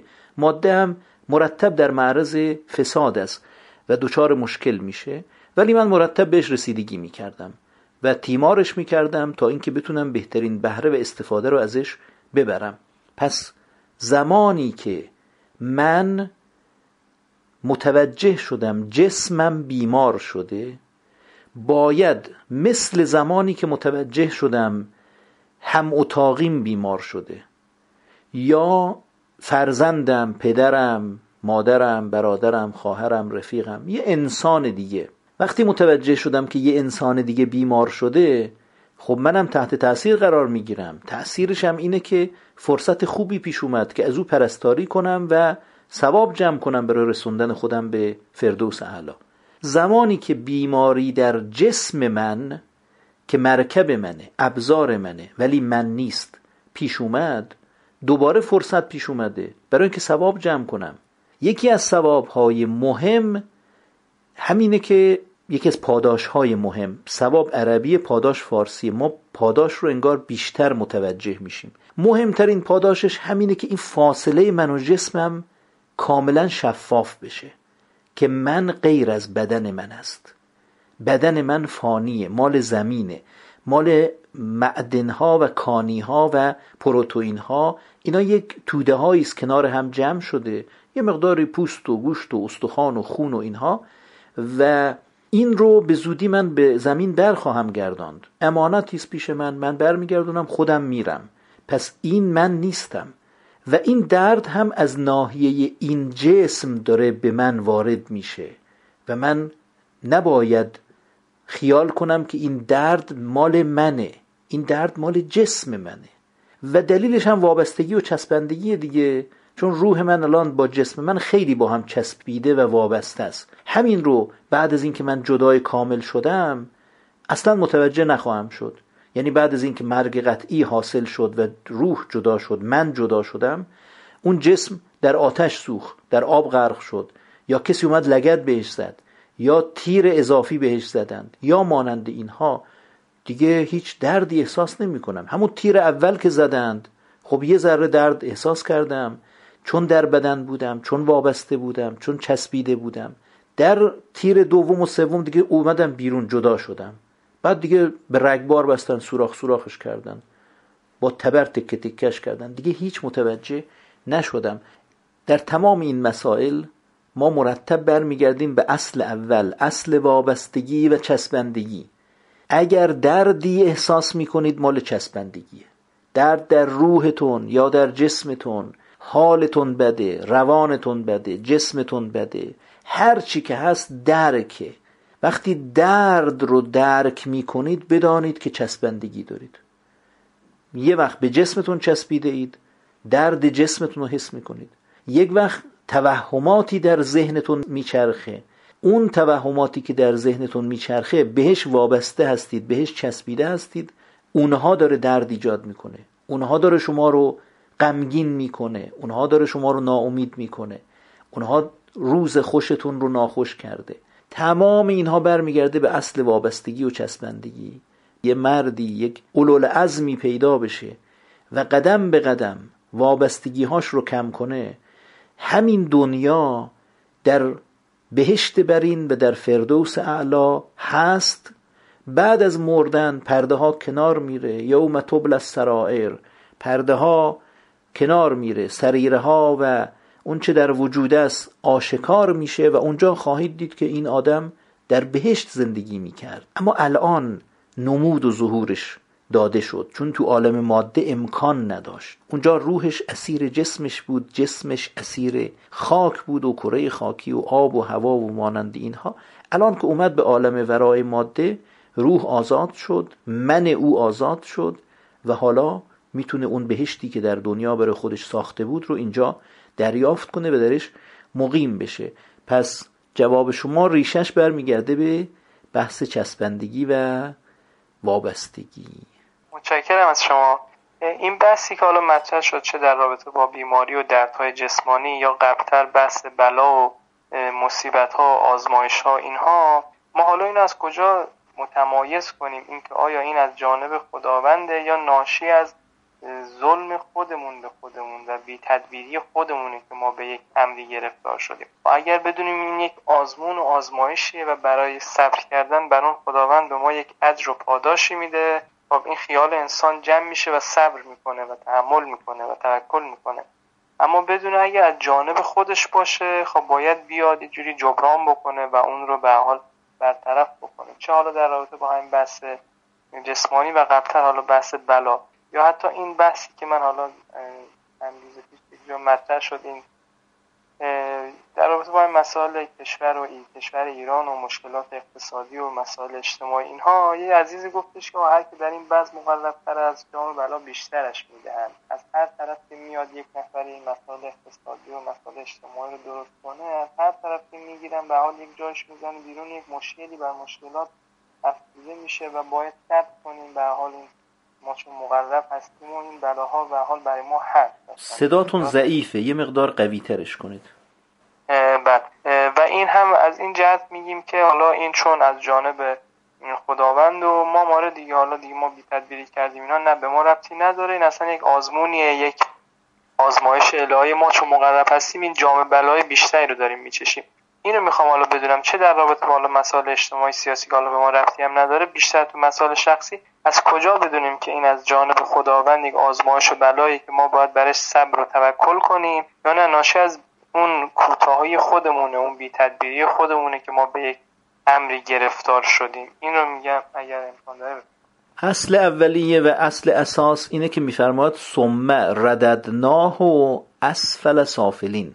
بعد از این که ما او رو آفریدیم و کاراش درست شد و اینها ما او رو مردود کردیم و فرستادیم به پایین ترین درجات. پس تمام این هجاب ها تمام این قل و زنجیر ها به یک نحو کار خداست که بر روح ما جسم ما من ما هر چیز ما انداخت. و همینطور میفرماد که ان منکم الا واردها کان علی ربک حتما مغزیا. هیچ کدام از شما نیست مگر اینکه وارد جهنم میشید. پس اینم سنت خداست. همه ما رددناه و اسفل سافلین داریم. مردود شدیم به پایین ترین درجات. همه ما وارد جهنم میشیم. ثم ننجی الذین اتقوا و نظر الظالمین فیها جسیا ما اونهایی که با تقوا باشن اونهایی که بخوان مسلمان باشن مؤمن باشن به ما ایمان بیارن تسلیم ما باشن بعدا اونها رو نجات میدیم. اول اونها میرن تو جهنم اول اونها میرن توی قل و زنجیر اول اونها میرن توی آلودگی ها و وابستگی ها و چسبیدگی ها و چسبندگی ها بعدا اونایی که ما انتخاب می‌کنیم اونایی که یک جوهره ای دارن یک تینتی دارن یک طلبی دارن یک عنایتی از خدا دریافت کرده اند دوچار بلا میشن. بلا یعنی چسبا رو جرت و جرت ازشون می‌کنیم. این بلاها که خوش ظاهر و بد ظاهرم داره. عرض کردم به دلیل اون آیه که یه جای ما اکرامش می‌کنیم یه جایی ما تقدیر رزق براش قرار میدیم. این کندنها دوباره عنایت الهی و عنایت روی عنایت است. پس به یک معنا خدا ما رو گرفتار کرده اما او دستچین می‌کنه و ما رو از گرفتاری ها نجات میده. اما ظالمین رو رها می‌کنه. میگه شما در همون حالت اولی ما عزمی ندیدیم ولم نجد له عزما. ما ندیدیم که تو همتی داشته باشی یا بخواهی یا ظرفیتی داشته باشی یا مانند اینها. لذا رهات کردیم در همون حالی که بودی در همون قل و زنجیرها. اغلال التي کانت علیهم. در همون قل و زنجیرها ما رها کردیم اینها رو. اما ثم ننجی الذین اتقوا. بعدا ما اونهایی که تقوا پیشه کردن دو رو نجات دادیم کشیدیم بیرون. پس به یک تعبیر ما اینو می‌تونیم هم همش رو به خودمون نسبت بدیم هم همه رو به خدا نسبت بدیم. اینا میشه به تعابیر مختلف. به یک تعبیر اینه که چه بگیم من خراب کردم حالا باید ازش جدا بشم. یا بگیم من چسبیدم حالا باید کنده بشم. چه بگیم خدا منو چسبوند حالا باید جدا بشم. در هر حال باید جدا بشیم. در هر حال باید رها کنیم. اونی که ثمره تربیتی داره این قسمتشه. قسمت اول اصلا ثمره تربیتی نداره. من این وابستگی ها رو ایجاد کردم یا خدا ایجاد کرده. هر کی ایجاد کرده. بالاخره ایجاد شده. این وابستگی های من بر اساس آموزه های رسانه آموزه های مدرسه معلم جامعه رفقا و مانند اینها بوده. یا اینکه نه اصلا خدا طبیعت منو اینطور آفریده. سنت او اینطوره شروع کار من یک شروع پر از قل و زنجیر و کسافات و قازورات و دغدغه ها و تاریکی ها و ظلمات و این هاست هر چی تعبیر کنیم هر چی بگیم نباید دنبال این باشیم که مقصر رو پیدا کنیم. مقصر هر کی بوده. مقصر خود خدا بوده یا رسانه بوده یا پدر مادر بوده یا دوست و رفیق بوده یا کتاب بوده یا هر چی. اونا که گذشته اونا رو رها کنید. از این به بعد مقصر کیه؟ مقصر منم. اگر من اینجا بیخیالی کردم سهلنگاری کردم اینجا دیگه مقصرم. اگر در کندن چسب ها و رها شدن از این قل و زنجیر کوتاهی کنم دیگه بینی و بین الله حجتی ندارم. اونجا دیگه نمی‌تونم بگم خدایا پدر و مادرم اینجوری یادم داده بودن رسانه ها اینجور بودن کتاب ها اینجور بود معلف فلان کتاب بود بزرگان ما اینطوری کردن علما اینجور اینا دیگه بهانه است. هر کس هر کار کرده بود که شما وابستگی برات ایجاد شد وابستگی به وطن به آینها به بدن به فسیله به صاحبه به اخی به هر کسی به هر چیزی به هر اتفاقی به هر مکانی. این وابستگی ها مال دنیاست. اینا زینت حیات دنیاست. هر وابستگی از هر طریقی از هر منشعی برای ما فرقی نمی‌کنه. هر وابستگی از هر طریقی از هر منشعی باید منجر به گسستگی بشه. ما باید رها بشیم. پس تمرکزتون رو این نگذارید که از کجا اومده؟ مقصر منم یا خدا؟ خدا خواسته یا خودم خواستم؟ هر کی خواسته. من شروع می‌کنم قوانین عملی منهاج فردوسیان رو یک به یک بر اساس همون ترتیب مراعات کردن و هر کدوم از این قوانین رو که مراعات کنم یه چسب بزرگ از روح من کنده خواهد شد. یه چیز بزرگ یک سنگ بزرگ از روح من برداشته خواهد شد. یک وزنه بزرگ از پای روح من باز خواهد شد. و همینطور میرم جلو و مرتب این وزنه ها رو کم می‌کنم و کم می‌کنم و کم می‌کنم تا اون زمان که منادی بیاد و بگه که زمان تمام شد. اون وقت منادی حق رو لبیک میگم به مقداری که جدی گرفتم به مقداری که وزنه ها رو ریختم آزاد خواهم بود در پریدن به درجات. اونجا میفرمان اقرع ورقع بخون و بالا برو. آیات قرآن رو چه مقدارش رو باور داشتی؟ چه مقدارش رو عمل کرده بودی؟ به همون مقدار بالا برو. هرچه سبکتر تیران آسانتر و پرواز راحتتر و رسیدن به درجات عالیه بهتر و بیشتر. و هرچه که سنگینی وزنه ها چسبیدگی ها وابستگی ها اینها بیشتر باشه روح کمتر خواهد تونست پرواز کنه. و عرض کردیم آیاتشو خوندیم از سوره معارج. فایده ای نداره. اونجا میگه خدایا این زن من اصلا ولش کن. برادر من بچه من از همه اونایی تو دنیا بودن. و من فی الارض جمیعا. ثم ینجیه. کلا کلا. نه از این خبرانی بابا من همه رو دارم میدم. نجاتم بده. میگه حالا آقا تو دنیا باید اینا رو می‌دادی. الان وقت اسیت قبلو. حالا قبلا اسیان کردی. شرک آوردی؟ به اینا چسبیدی؟ وابسته بودی؟ علاقه داشتی؟ عاطفه داشتی؟ حالا میگی که من می‌خوام اینا رو رها کنم. الان دیگه وقتش نیست. پروردگارا عاقبت ما رو با فردوس اعلا ختم به خیر بفرما. الهی طلب فردوس رو در دلهای ما روزافزون بفرما. خدایا ما رو از مشکلاتمون بزرگتر بفرما.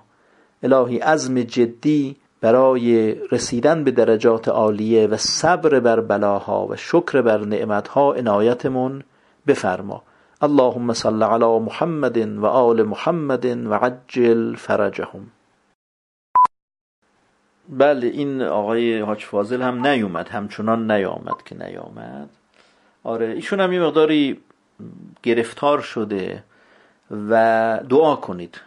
برای ایشون دعا کنید که دعای برای نجات ایشون قطعا دعایی برای خودتونه. من خیلی مقیدم که برای دوستان دوستان جلسه به دعا می‌کنم و معتقدم که این دعا چون فرمودند که دعا برای برادر مؤمن اول برای خودتون مستجاب میشه.